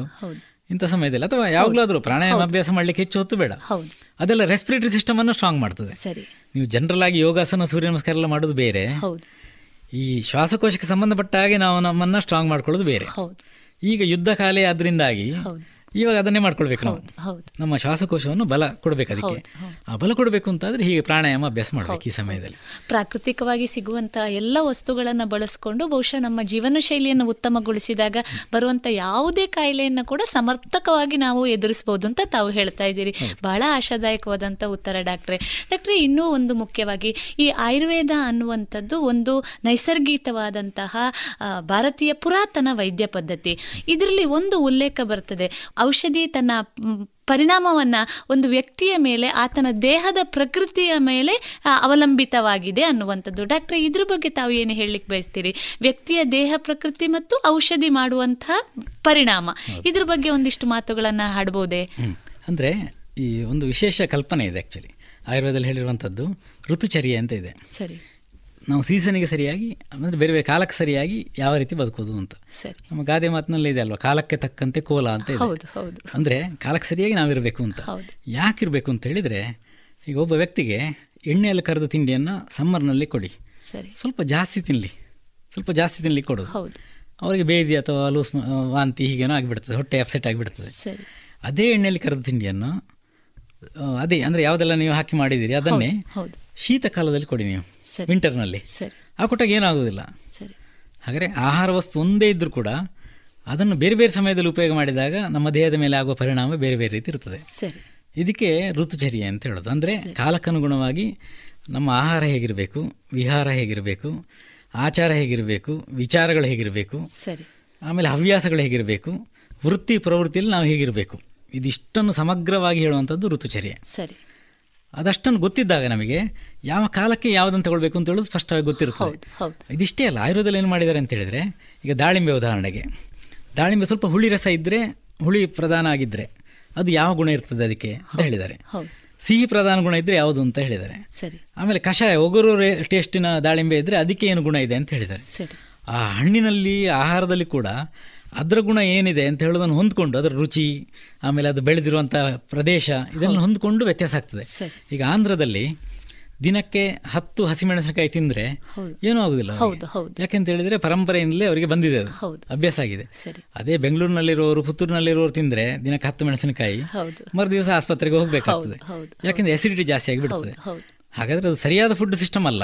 ಆದರೆ ಎಷ್ಟೋ ಕಾಲದಿಂದ ಅದು ಅಭ್ಯಾಸ ಆಗಿರೋದ್ರಿಂದ ಅದಕ್ಕೆ ಸಾತ್ವಿ ಓಕ ಸಾತ್ಮ್ಯ ಅಂತ ಹೇಳೋದು. ಅಂದರೆ ಬಾಯಿಗೆ ಎಷ್ಟೋ ಜನರೇಷನಿಂದ ಅಭ್ಯಾಸ ಆಗಿದೆ. ಆವಾಗ ಅದು ಆ ವ್ಯಕ್ತಿಗೆ ಹಾರ್ಮ್ ಮಾಡೋದಿಲ್ಲ. ಹಾಗೆಯೇ ನಮ್ಮ ಸುತ್ತಮುತ್ತಲು ಬೆಳೆಯುವಂಥ ತರಕಾರಿ ಸುತ್ತಮುತ್ತಲು ಬೆಳೆಯುವಂಥ ಹಣ್ಣುಗಳು ಇದೆಲ್ಲ ನಮಗೆ ಒಳ್ಳೆಯದು ಎಲ್ಲೋ ದೂರದಲ್ಲಿ ಎಲ್ಲೋ ಕಿವಿ ಫ್ರೂಟು ಅದು ನ್ಯೂಜಿಲೆಂಡ್ನಲ್ಲಿ ಬೆಳೆಯುವಂಥದ್ದು ಡ್ರ್ಯಾಗನ್ ಫ್ರೂಟು ಚೀನಾದಲ್ಲಿ ಬೆಳೆಯುವಂಥದ್ದು ಅಥವಾ ಇಟಲಿಯ ಪಿಜ್ಜಾ ಅಮೆರಿಕದ ಬರ್ಗರು ಇದೆಲ್ಲ ನಮ್ಮ ದೇಹಕ್ಕೆ ಹೇಗೆ ಹೋಗ್ಲಿಕ್ಕೆ ಸಾಧ್ಯ ಇದೆ? ಅದೆಲ್ಲ ಅಲ್ಲಿವರೆಗೂ ಒಳ್ಳೇದಿರ್ಬೋದು. ಹೌದು. ಆದರೆ ನಮ್ಮ ಈ ಪ್ರದೇಶಕ್ಕೆ. ಯಾವುದು ಸೂಕ್ತವಾದ್ದು? ನಮ್ಮ ಪರಂಪರೆಯಿಂದ ಯಾವ್ದು ಬಂದಿದೆ ಆಹಾರ ಪದ್ಧತಿ? ಅದು ಅತ್ಯಂತ ಸೂಕ್ತವಾದ್ದು. ಇದೇ ರೀತಿಯಲ್ಲಿ medicine differs from person to person ಅಂತ ಆಯುರ್ವೇದ ಕಾನ್ಸೆಪ್ಟ್. ಅಂದರೆ ಒಂದೇ ಮೆಡಿಸಿನ್ ಎಲ್ಲರಿಗೂ ಆಗೋದಿಲ್ಲ ಅಂತ. ಈಗ ನೀವು ಶಾಲೆಯಲ್ಲಿ ಒಂದು ಐದು ಜನ ಮಕ್ಕಳು ತಪ್ಪು ಮಾಡಿದ್ದಾರೆ ಅಂತ ಇಟ್ಕೊಳ್ಳಿ. ಆಗ ಅವರನ್ನು ಎಲ್ಲರನ್ನು ಕರೆದು ಎಲ್ರಿಗೂ ಒಂದೇ ಪನಿಷ್ಮೆಂಟ್ ಕೊಟ್ಟರೆ ಮರುದಿವಸ ಒಬ್ಬ ಹುಡುಗ ಶಾಲೆಗೆ ಬರೋದಿಲ್ಲ ಎರಡನೇವನು ಸೂಸೈಡ್ ಮಾಡ್ಕೊಂಡು ಬಿಡ್ತಾನೆ ಮೂರನೇವನು ಮನೆಯಲ್ಲಿ ಹೋಗಿ ಏನೋ ಉಗ್ರ ಆಗಿ ಅವನ ಬಿಹೇವಿಯರ್ ಚೇಂಜ್ ಆಗಿಬಿಡ್ತದೆ. ನಾಲ್ಕನೇವ್ರು ಇನ್ನೊಂದೇನೋ. ಹೀಗೆ ಒಬ್ಬೊಬ್ಬರು ವಿದ್ಯಾರ್ಥಿಗಳಲ್ಲಿ ಒಂದೊಂದು ರೀತಿಯ ರಿಪರ್ಕಷನ್ ಕಾಣ್ತೇವೆ ನಾವು. ಇನ್ನೊಬ್ಬ ಹುಡುಗ ಮಂಕ್ ಆಗಿಬಿಡ್ತಾನೆ. ಆ ದಿವಸದಿಂದ ಡಿಪ್ರೆಷನ್ಗೆ ಹೋಗಿ ಫುಲ್ ಡಲ್ ಆಗಿಬಿಡ್ತಾನೆ. ಹಾಗಿದ್ರೆ ನಾವು ಪನಿಷ್ಮೆಂಟ್ ಕೊಡುವಾಗಲೂ ಕೂಡ ಒಂದೇ ತಪ್ಪು ಮಾಡಿದರೂ ಒಂದೇ ರೀತಿ ಪನಿಷ್ಮೆಂಟ್ ಕೊಡುವಾಗಿಲ್ಲ ಅದನ್ನು ಆಯುರ್ವೇದ ಹೇಳಿದ್ದು. ಅದನ್ನೇ ದೇಹ ಪ್ರಕೃತಿ ಅಂತ ಹೇಳೋದ್ರ ಮೂಲಕ. ಅಂದರೆ ಒಬ್ಬೊಬ್ಬರ ಪ್ರಕೃತಿ ಬೇರೆ ಬೇರೆ ಇರ್ತದೆ. ಈಗ ಒಂದು ಮನೆಯಲ್ಲಿ ಒಂದು ಮೂರು ಮೂರು ಜನ ಮಕ್ಕಳಿದ್ದಾರೆ ಅಂತ ಇಟ್ಕೊಳ್ಳಿ. ಆ ಒಂದು ಮಗು ಹೇಳ್ತದೆ ಸಮ್ಮರ್ನಲ್ಲಿ ರಾಜಸ್ಥಾನಕ್ಕೆ ಟೂರ್ ಹೋಗುವ ಅಂತ ಹೇಳ್ತೇನೆ. ಸರಿ. ಒಂದು ಮಗು. ಹೌದು. ಸಮ್ಮರ್ನಲ್ಲಿ ರಾಜಸ್ಥಾನಕ್ಕೆ. ಹೌದು ಅಲ್ಲಿ ಬಿಸಿ ಮೊದಲೇ ಬಿಸಿ. ಅಲ್ಲಿಗೆ ಹೋಗುವ ಅಂತ ಮಗು ಹೇಳೋದು. ಸರಿ. ಇನ್ನೊಂದು ಮಗು ಚಳಿಗಾಲದಲ್ಲಿ ಯಾವುದು ಮೌಂಟ್ ಅಬುವಿಗೆ ಹೋಗುವ ಅಥವಾ ಯಾವುದು ಊಟಿಗೆ ಹೋಗುವ ಅಂತ ಹೇಳ್ತದೆ ಮಗು. ಸರಿ. ಚಳಿಗಾಲದಲ್ಲಿ ಅಲ್ಲಿ ಮೊದಲೇ ಚಳಿ. ಹೌದು. ಆ ಸಮಯದಲ್ಲಿ ಅಲ್ಲಿಗೆ ಹೋಗಿ ಖುಷಿ ಪಡುವ ಅಂತ. ಹೌದು. ಇನ್ನೊಂದು ಮಗು ಅಪೋಸಿಟ್ ಹೇಳ್ತದೆ. ಹೌದು. ಚಳಿಗಾಲದಲ್ಲಿ ಬಿಸಿ ಇರುವಲ್ಲಿಗೆ ಹೋಗುವ. ಬೇಸಿಗೆ ಕಾಲದಲ್ಲಿ ಚಳಿ ಇರುವಲ್ಲಿಗೆ ಹೋಗ ಅಂತ ಹೇಳ್ತದೆ. ಹೀಗೆ ಮೂರು ರೀತಿಯ ಮಕ್ಕಳು ಕಾಣ್ತವೆ ಕಾಣ್ತೇವೆ. ಅದು ಯಾಕೆ ಅಂತೇಳಿ ಅವ್ರ ಪ್ರಕೃತಿ ಬೇರೆ ಬೇರೆ. ಈಗ ನೀವು ಆಫೀಸ್ನಲ್ಲಿ ಒಬ್ಬರು ಕಾಫಿ ಎಲ್ರಿಗೂ ಒಟ್ಟಿಗೆ ಕೊಟ್ಟಾಗ ಕೆಲವರು ಆಫಿ ಆ ಕಾಫಿಯನ್ನು ಬಿಸಿ ಬಿಸಿ ಇರುವುದೇ ಬೇಕು ಅವರಿಗೆ. ಎಷ್ಟು ಬಿಸಿ ಬೇಕು ಅಂದ್ರೆ ಖರ್ಚೀಫನ್ನು ಅದಕ್ಕೆ ಗ್ಲಾಸಿಗೆ ಸುತ್ತಿ ಇಟ್ಕೊಂಡು ಅದನ್ನು ಕುಡಿತಾರೆ. ಅಷ್ಟು ಬಿಸಿ ಕಾಫು ಕಾಫಿ ಹೋಗಿ ಹೋಗ್ತಾ ಇರ್ತದೆ. ಅದಕ್ಕಿಂತ ತಣ್ಣಗಾದ್ರೆ ಅವ್ರಿಗೆ ಆಗೋದಿಲ್ಲ ಇನ್ನು ಕೆಲವರು ನೀವು ಬಿಸಿ ಕೊಟ್ಟಿರೋದನ್ನು ಹಾಗೆ ತಣ್ಣಗಾಗ್ಲಿ ಬಿಡ್ತಾರೆ. ಮಾತಾಡ್ಕೊಂಡು ಟೈಮ್ ಸ್ವಲ್ಪ ಪಾಸ್ ಮಾಡಿ ಅದು ತಣ್ಣಗಾದ ಮೇಲೆ ಕುಡಿತಾರೆ ಯಾಕೆ ಅಂತ ಹೇಳಿದ್ರೆ ಫಸ್ಟ್ಗೆ ಆ ಬಿಸಿ ಕಾಫಿ ಕುಡಿದ್ರಲ್ವಾ ಅವರು ಕಫ ಬಾಡಿ ನೇಚರ್ನವರು ಇರ್ತಾರೆ. ಸರಿ. ಅಥವಾ ವಾತ ನೇಚರ್ನವರು ಇರ್ಬೋದು. ಈ ಬಿಸಿ ಇರೋದನ್ನು ತಣ್ಣಗೆ ಮಾಡಿ ಕುಡಿತಾರಲ್ಲ ಅವರು ಪಿತ್ತ ಬಾಡಿ ನೇಚರ್ನವರು ಇರ್ತಾರೆ. ಸರಿ. ಇದು ನಿಮಗೆ ಗೊತ್ತಿದ್ದಾಗ ನಮಗೆ ಆಹಾರ ಯಾವುದು ಒಬ್ಬೊಬ್ಬರಿಗೆ ಸೂಟ್ ಆಗುವಂಥದ್ದು ಒಬ್ಬರಿಗೆ ಸೂಟ್ ಆಗದಿರೋದು ಎಲ್ಲ ಪ್ರತಿ ಆಹಾರದಲ್ಲೂ ಕೂಡ ಈಗ ಆ್ಯಪಲ್ ಈಗ ಆ್ಯಪಲ್ ಜಾಯಿಂಟ್ ಪೇನ್ ಎಲ್ಲ ಇದ್ದಾಗ ಎಷ್ಟು ಜನ ಹಾಸ್ಪಿಟ್ಲಿಗೆ ಅಡ್ಮಿಟ್ ಆಗಿರ್ತಾರೆ. ಸರಿ. ಆಗ ಹಾಸ್ಪಿಟ್ಲಿಗೆ ಅಡ್ಮಿಟ್ ಆಗಿದ್ದಾಗ ಪೇ ಅವರ ನೋಡ್ಕೊ ನೋಡ್ಲಿಕ್ಕೆ ಅಂತ ಹೋಗೋ ಬಂಧುಗಳು. ಹೌದು. ಈ ಹಣ್ಣುಗಳ ಅಂಗಡಿಗೆ ಹೋಗಿ ಯಾವ್ದು ಕಾಸ್ಟ್ಲಿ ಹಣ್ಣು ಅಂತ ಕೇಳಿ ಅಲ್ಲಿ ಆ್ಯಪಲ್ ಇರ್ತದೆ. ಅದನ್ನು ತಗೊಂಡ್ರು ಅದನ್ನು ಹೋಗಿ ಈ ಪೇಷಂಟಿಗೆ ಕೊಟ್ಟರು ಸರಿ. ಈ ಹಾಸ್ಪಿಟಲಲ್ಲಿ ಅಡ್ಮಿಟ್ ಆಗಿರೋ ಪೇಷಂಟ್ ಈ ಆ್ಯಪಲ್ ತಿಂತಾ ಇರ್ತಾರೆ. ಅಡ್ಮಿಟ್ ಆಗಿರೋದು ಜಾಯಿಂಟ್ ಪೇನಿಗೆ ಹೌದು. ಆರ್ಥರೈಟಿಸ್ಗೆ ಅಡ್ಮಿಟ್ ಆಗಿರೋದು. ಡಾಕ್ಟ್ರಲ್ಲಿ ಬೇರೆ ಬೇರೆ ಯಾವುದೋ ಸ್ಟ್ರಾಂಗ್ ಮೆಡಿಸಿನ್ಸ್ ಎಲ್ಲ ಹಾಕ್ತಾ ಇರ್ತಾರೆ ಏನಾದರೂ ಕಡಿಮೆ ಆಗ್ತಾ ಇರೋದಿಲ್ಲ. ಯಾಕೆಂತ ಡಾಕ್ಟ್ರಿಗೆ ಅರ್ಥ ಆಗೋದಿಲ್ಲ. ಪೇಷಂಟಿಗೆ ಗೊತ್ತಿಲ್ಲ. ಸರಿ. ಪೇಷಂಟ್ ರಿಲೇಟಿವ್ ಹೋದವರು ಈ ಆಪಲ್ ತಂದಿಟ್ಟಿದ್ದಾರೆ ಎರಡು ಕೆ ಕೆಜಿ ತಿನ್ನಲಿಕ್ಕೆ ತಿನ್ಲಿಕ್ಕೆ ಅಂತ. ಇವರು ಅದೇ ಹಣ್ಣನ್ನು ಇಡೀ ದಿವಸ ತಿಂತಾ ಇರ್ತಾರೆ. ಆಪಲ್ ವಾತವನ್ನು ಜಾಸ್ತಿ ಮಾಡ್ತದೆ. ಜಾಯಿಂಟ್ ಪೇನ್ ಅನ್ನು ಜಾಸ್ತಿ ಮಾಡ್ತದೆ. ಹಾಗಾಗಿ ಆ್ಯಪಲ್ ಈ ಆರ್ಥರೈಟಿಸ್ ಯಾರಿಗಿದೆ ಅವರಿಗೆ ಆ್ಯಪಲ್ ಅಷ್ಟು ಒಳ್ಳೆಯದಲ್ಲ ಆಯುರ್ವೇದ ಪ್ರಕಾರ ವಾತಾವರಣ ಜಾಸ್ತಿ ಮಾಡೋದ್ರಿಂದ ಒಳ್ಳೆಯದಲ್ಲ ಅದು. ನೀವು ಮಕ್ಕಳಲ್ಲಿ ಕೂಡ ನೋಡಿ ಈ ಆ್ಯಪಲನ್ನು ಕೊಟ್ಟ ತಕ್ಷಣ ಮೋಷನ್ ಹಾರ್ಡ್ ಆಗಿಬಿಡ್ತದೆ. ಸರಿ. ಅದಕ್ಕೇನು ಮಾಡ್ತಾರೆ ಕೆಲವರು ಆ್ಯಪಲನ್ನು ಸ್ವಲ್ಪ ಬಿಸಿ ಮಾಡಿ ಅದನ್ನು ಪ್ರೆಷರ್ ಕುಕ್ಕರಲ್ಲಿ ಇಟ್ಟು ಅಥವಾ ಸ್ವಲ್ಪ ಬಿಸಿ ಮಾಡಿ ಕೊಟ್ಟರೆ ಅದು ಕಾನ್ಸ್ಟಿಬೇಷನ್ ಆಗದಾಗ ಮಾಡ್ತದೆ. ಅಂದರೆ ಈ ವಾತವನ್ನು ಜಾಸ್ತಿ ಮಾಡೋದ್ರಿಂದ ಕಾನ್ಸ್ಟಿಪೇಷನ್ ಆಗೋದು ಆ್ಯಪಲ್ ತಿಂದಾಗ. ಹೌದು. ಹೀಗೆ ನಮ್ಮ ದೇಹದ ಪ್ರಕೃತಿಗೆ ಅನುಗುಣವಾಗಿ ನಮಗೆ ಆಹಾರ ಏನು ಹೇಗೆ ಅಂತ ಗೊತ್ತಿದ್ದಾಗ ನಮ್ಮ ಚೇತರಿಕೆಯ ರೀತಿ ಅದು ಬೇರೆ ಇರ್ತದೆ. ನಮ್ಮ ಬದುಕುವ ರೀತಿ ನಮ್ಮ ಜೀವನಕ್ಕೆ ಅದು ಪೂರಕವಾಗಿ ಕೆಲಸ ಮಾಡೋದು. ಹಾಗೆ ಎಲ್ರಿಗೂ ಒಂದೇ ಫುಡ್ ಅಂತ ನಡೆಯೋದಿಲ್ಲ. ಹೌದು. ಎಲ್ರಿಗೂ ಒಂದೇ ಮೆಡಿಸಿನ್ ಅಂತಲೂ ನಡೆಯೋದಿಲ್ಲ. ಸರಿ. ಅದು ಒಬ್ಬರಿಂದ ಒಬ್ಬರಿಗೆ ಭಿನ್ನ ಆಗ್ತದೆ. ಯಾಕೆ ಅಂತ ಹೇಳಿದ್ರೆ ನಮ್ಮ ಮನಸ್ಸು ಕೂಡ ಭಿನ್ನ. ಹೌದು ಹೌದು. ಲೋಕೋ ಭಿನ್ನ ರುಚಿ ಅಂತ ಇದೆ ಅಲ್ವಾ. ಇದರ ಆಧಾರದಲ್ಲಿ ಹೇಳಿರೋದು. ಆ ಗಾದೆ ಮಾತು ಭಿನ್ನ ರುಚಿ ಅಂತ ಹೇಳಿದ್ರೆ ಈ ಪ್ರಕೃತಿ ಆಧಾರದಲ್ಲಿ ಬೇರೆ ಬೇರೆ ಅಭ್ಯಾಸಗಳಿಗೆ ಇರ್ತದೆ ಅಂತ.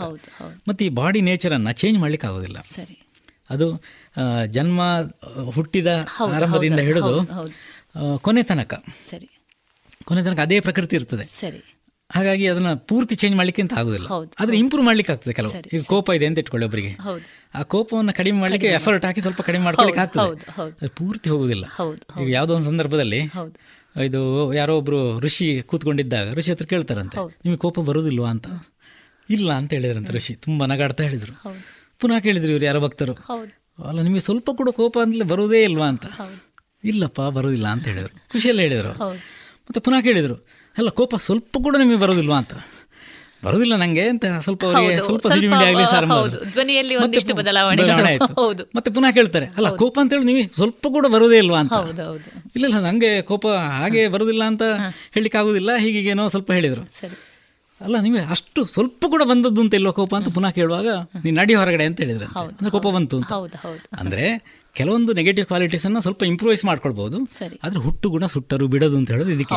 ಅಂದ್ರೆ ಬಾಡಿ ನೇಚರ್ ಅದು. ಸರಿ. ಹಾಗೆ ನಮ್ಮ ಪ್ರಕೃತಿಯನ್ನು ಗೊತ್ತಿದ್ಕೊಂಡಾಗ ತಿಳ್ಕೊಂಡಾಗ ನಮ್ಮದು ನಮ್ದು ವಾತ ಪ್ರಕೃತಿಯ ಪಿತ್ತ ಪ್ರಕೃತಿಯ ನಮ್ಮ ದೇಹದ್ದು ಕಫ ಪ್ರಕೃತಿಯ ಅಥವಾ ಮಿಕ್ಸ್ ಇರ್ತದೆ. ವಾತ ಕಫ ಹೀಗೆಲ್ಲ.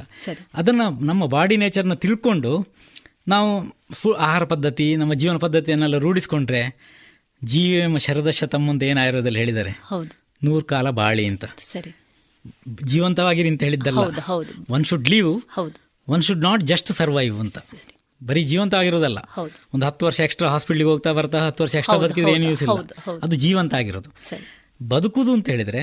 ಯಾರಿಗೂ ಹೊರೆಯಾಗದೆ ಯಾರಿಗೂ ತೊಂದರೆ ಮಾಡದೆ ಚೆನ್ನಾಗಿರೋದು ಕೊನೆ ತನಕ. ಹಾಗಿರ್ಬೇಕು ಅಂತ ಆದರೆ ಇದನ್ನೆಲ್ಲ ಮಾಡಬೇಕು. ಹೌದು.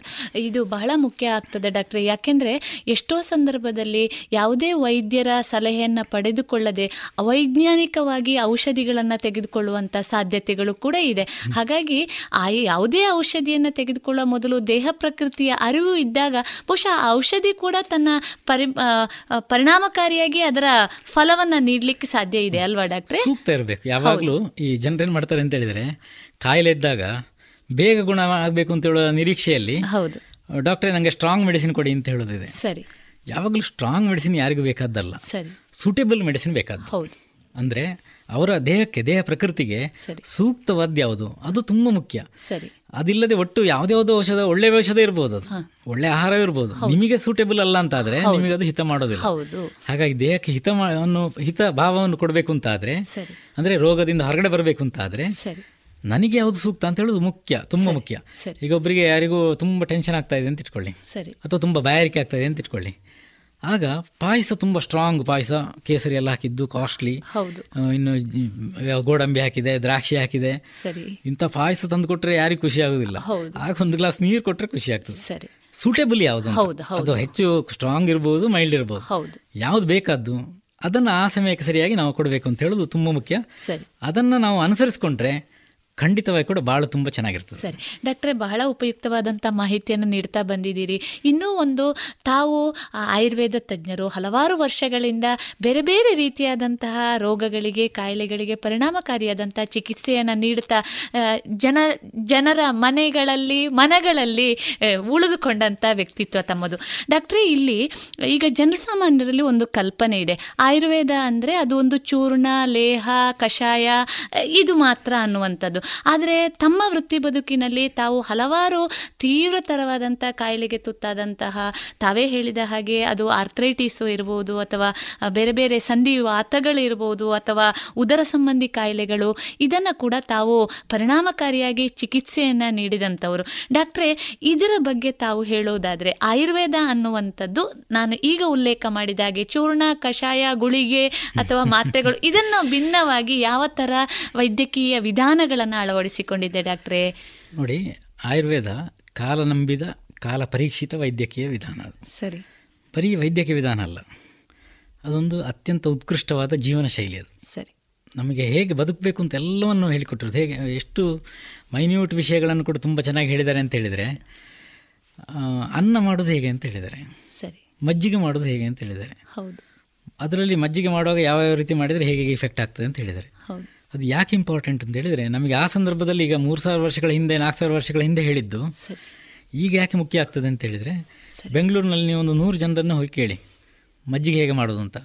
ಮೊಸರಿಗೆ ನೀರು ಹಾಕಿದರೆ ಆಯಿತು ಅಂತ ಹೇಳ್ತಾರೆ. ಮೊಸರಿಗೆ ನೀರು ಹಾಕಿದರೆ ಯಾವತ್ತೂ ಮಜ್ಜಿಗೆ ಆಗೋದಿಲ್ಲ ಅದು. ಮೊಸರು ನೀರು ಹಾಕಿದರೆ ಡೈಲ್ಯೂಟೆಡ್ ಮೊಸರು ಆಯ್ತು ಅದು. ಸರಿ. ಮಜ್ಜಿಗೆ ಆಗೋದಿಲ್ಲ. ಸರಿ. ಮಜ್ಜಿಗೆ ಹಾಕಿ ಆಗಬೇಕಾದ್ರೆ ಅದಕ್ಕೆ ಸಂಸ್ಕಾರ ಕೊಡಬೇಕೊಂದು. ಹೌದು. ಯಾವುದು? ಚರ್ನಿಂಗ್. ಸಂಸ್ ಅದರ ಮಂಥನ ಅಂತ ಹೇಳೋ ಸಂಸ್ಕಾರ ಕೊಡಬೇಕು. ಹೌದು. ಆ ಮಂಥನ ಮಾಡಿದರೆ ಮಾತ್ರ ಅದು ಮಜ್ಜಿಗೆ ಆಗೋದು. ಅದರಲ್ಲಿ ಬೆಣ್ಣೆ ತೆಗಿಬೇಕು ಹಾಗಾದರೆ ಬೆಣ್ಣೆ ತೆಗೆಯೋದು ಬೇಡ. ಬೆಣ್ಣೆ ತೆಗೆದ್ರೆ ಅದಕ್ಕೆ ಏನು ಗುಣ ಅಂತ ಆಯುರ್ವೇದದಲ್ಲಿ ಹೇಳಿದರು. ಬೆಣ್ಣೆ ತೆಗೆಯದಿದ್ದರೆ ಏನು ಗುಣ ಅಂತ ಹೇಳಿದರು. ಸರಿ. ಎರಡನ್ನೂ ಹೇಳಿದರು. ನೀರು ಹಾಕಿದರೆ ಅದಕ್ಕೆ ಏನು ಗುಣ ಅಂತಲೂ ಹೇಳಿದರು. ಮಜ್ಜಿಗೆ ನೀರು ಮಜ್ಜಿಗೆ ಮಾಡಿದರೆ ಏನು ಗುಣ ಅಂತ. ಮಜ್ಜಿಗೆ ಆ ದಿವಸ ಫ್ರೆಶ್ ಮಜ್ಜಿಗೆ ಮತ್ತು ಮರುದಿವಸ ಹುಳಿ ಮಜ್ಜಿಗೆ ಇದೆ ಅಲ್ವಾ? ಅದು ವಿರುದ್ಧ ಗುಣ ಇರ್ತದೆ.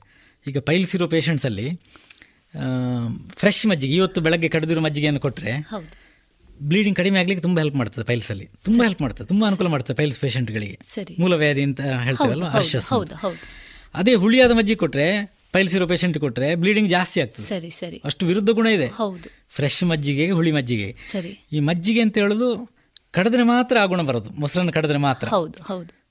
ಅಂದ್ರೆ ಅರ್ಧಂಬರ್ಧ ನಾವು ಫ್ರೆಶ್ ಮೊಸರು ಅಂತ ಹೇಳ್ಕೊಂಡು ಅರ್ಧಂಬರ್ಧ ಮೊಸರು ಮಾಡ್ತಾರೆ. ಅದು ಅಲ್ಲ. ಸರಿ.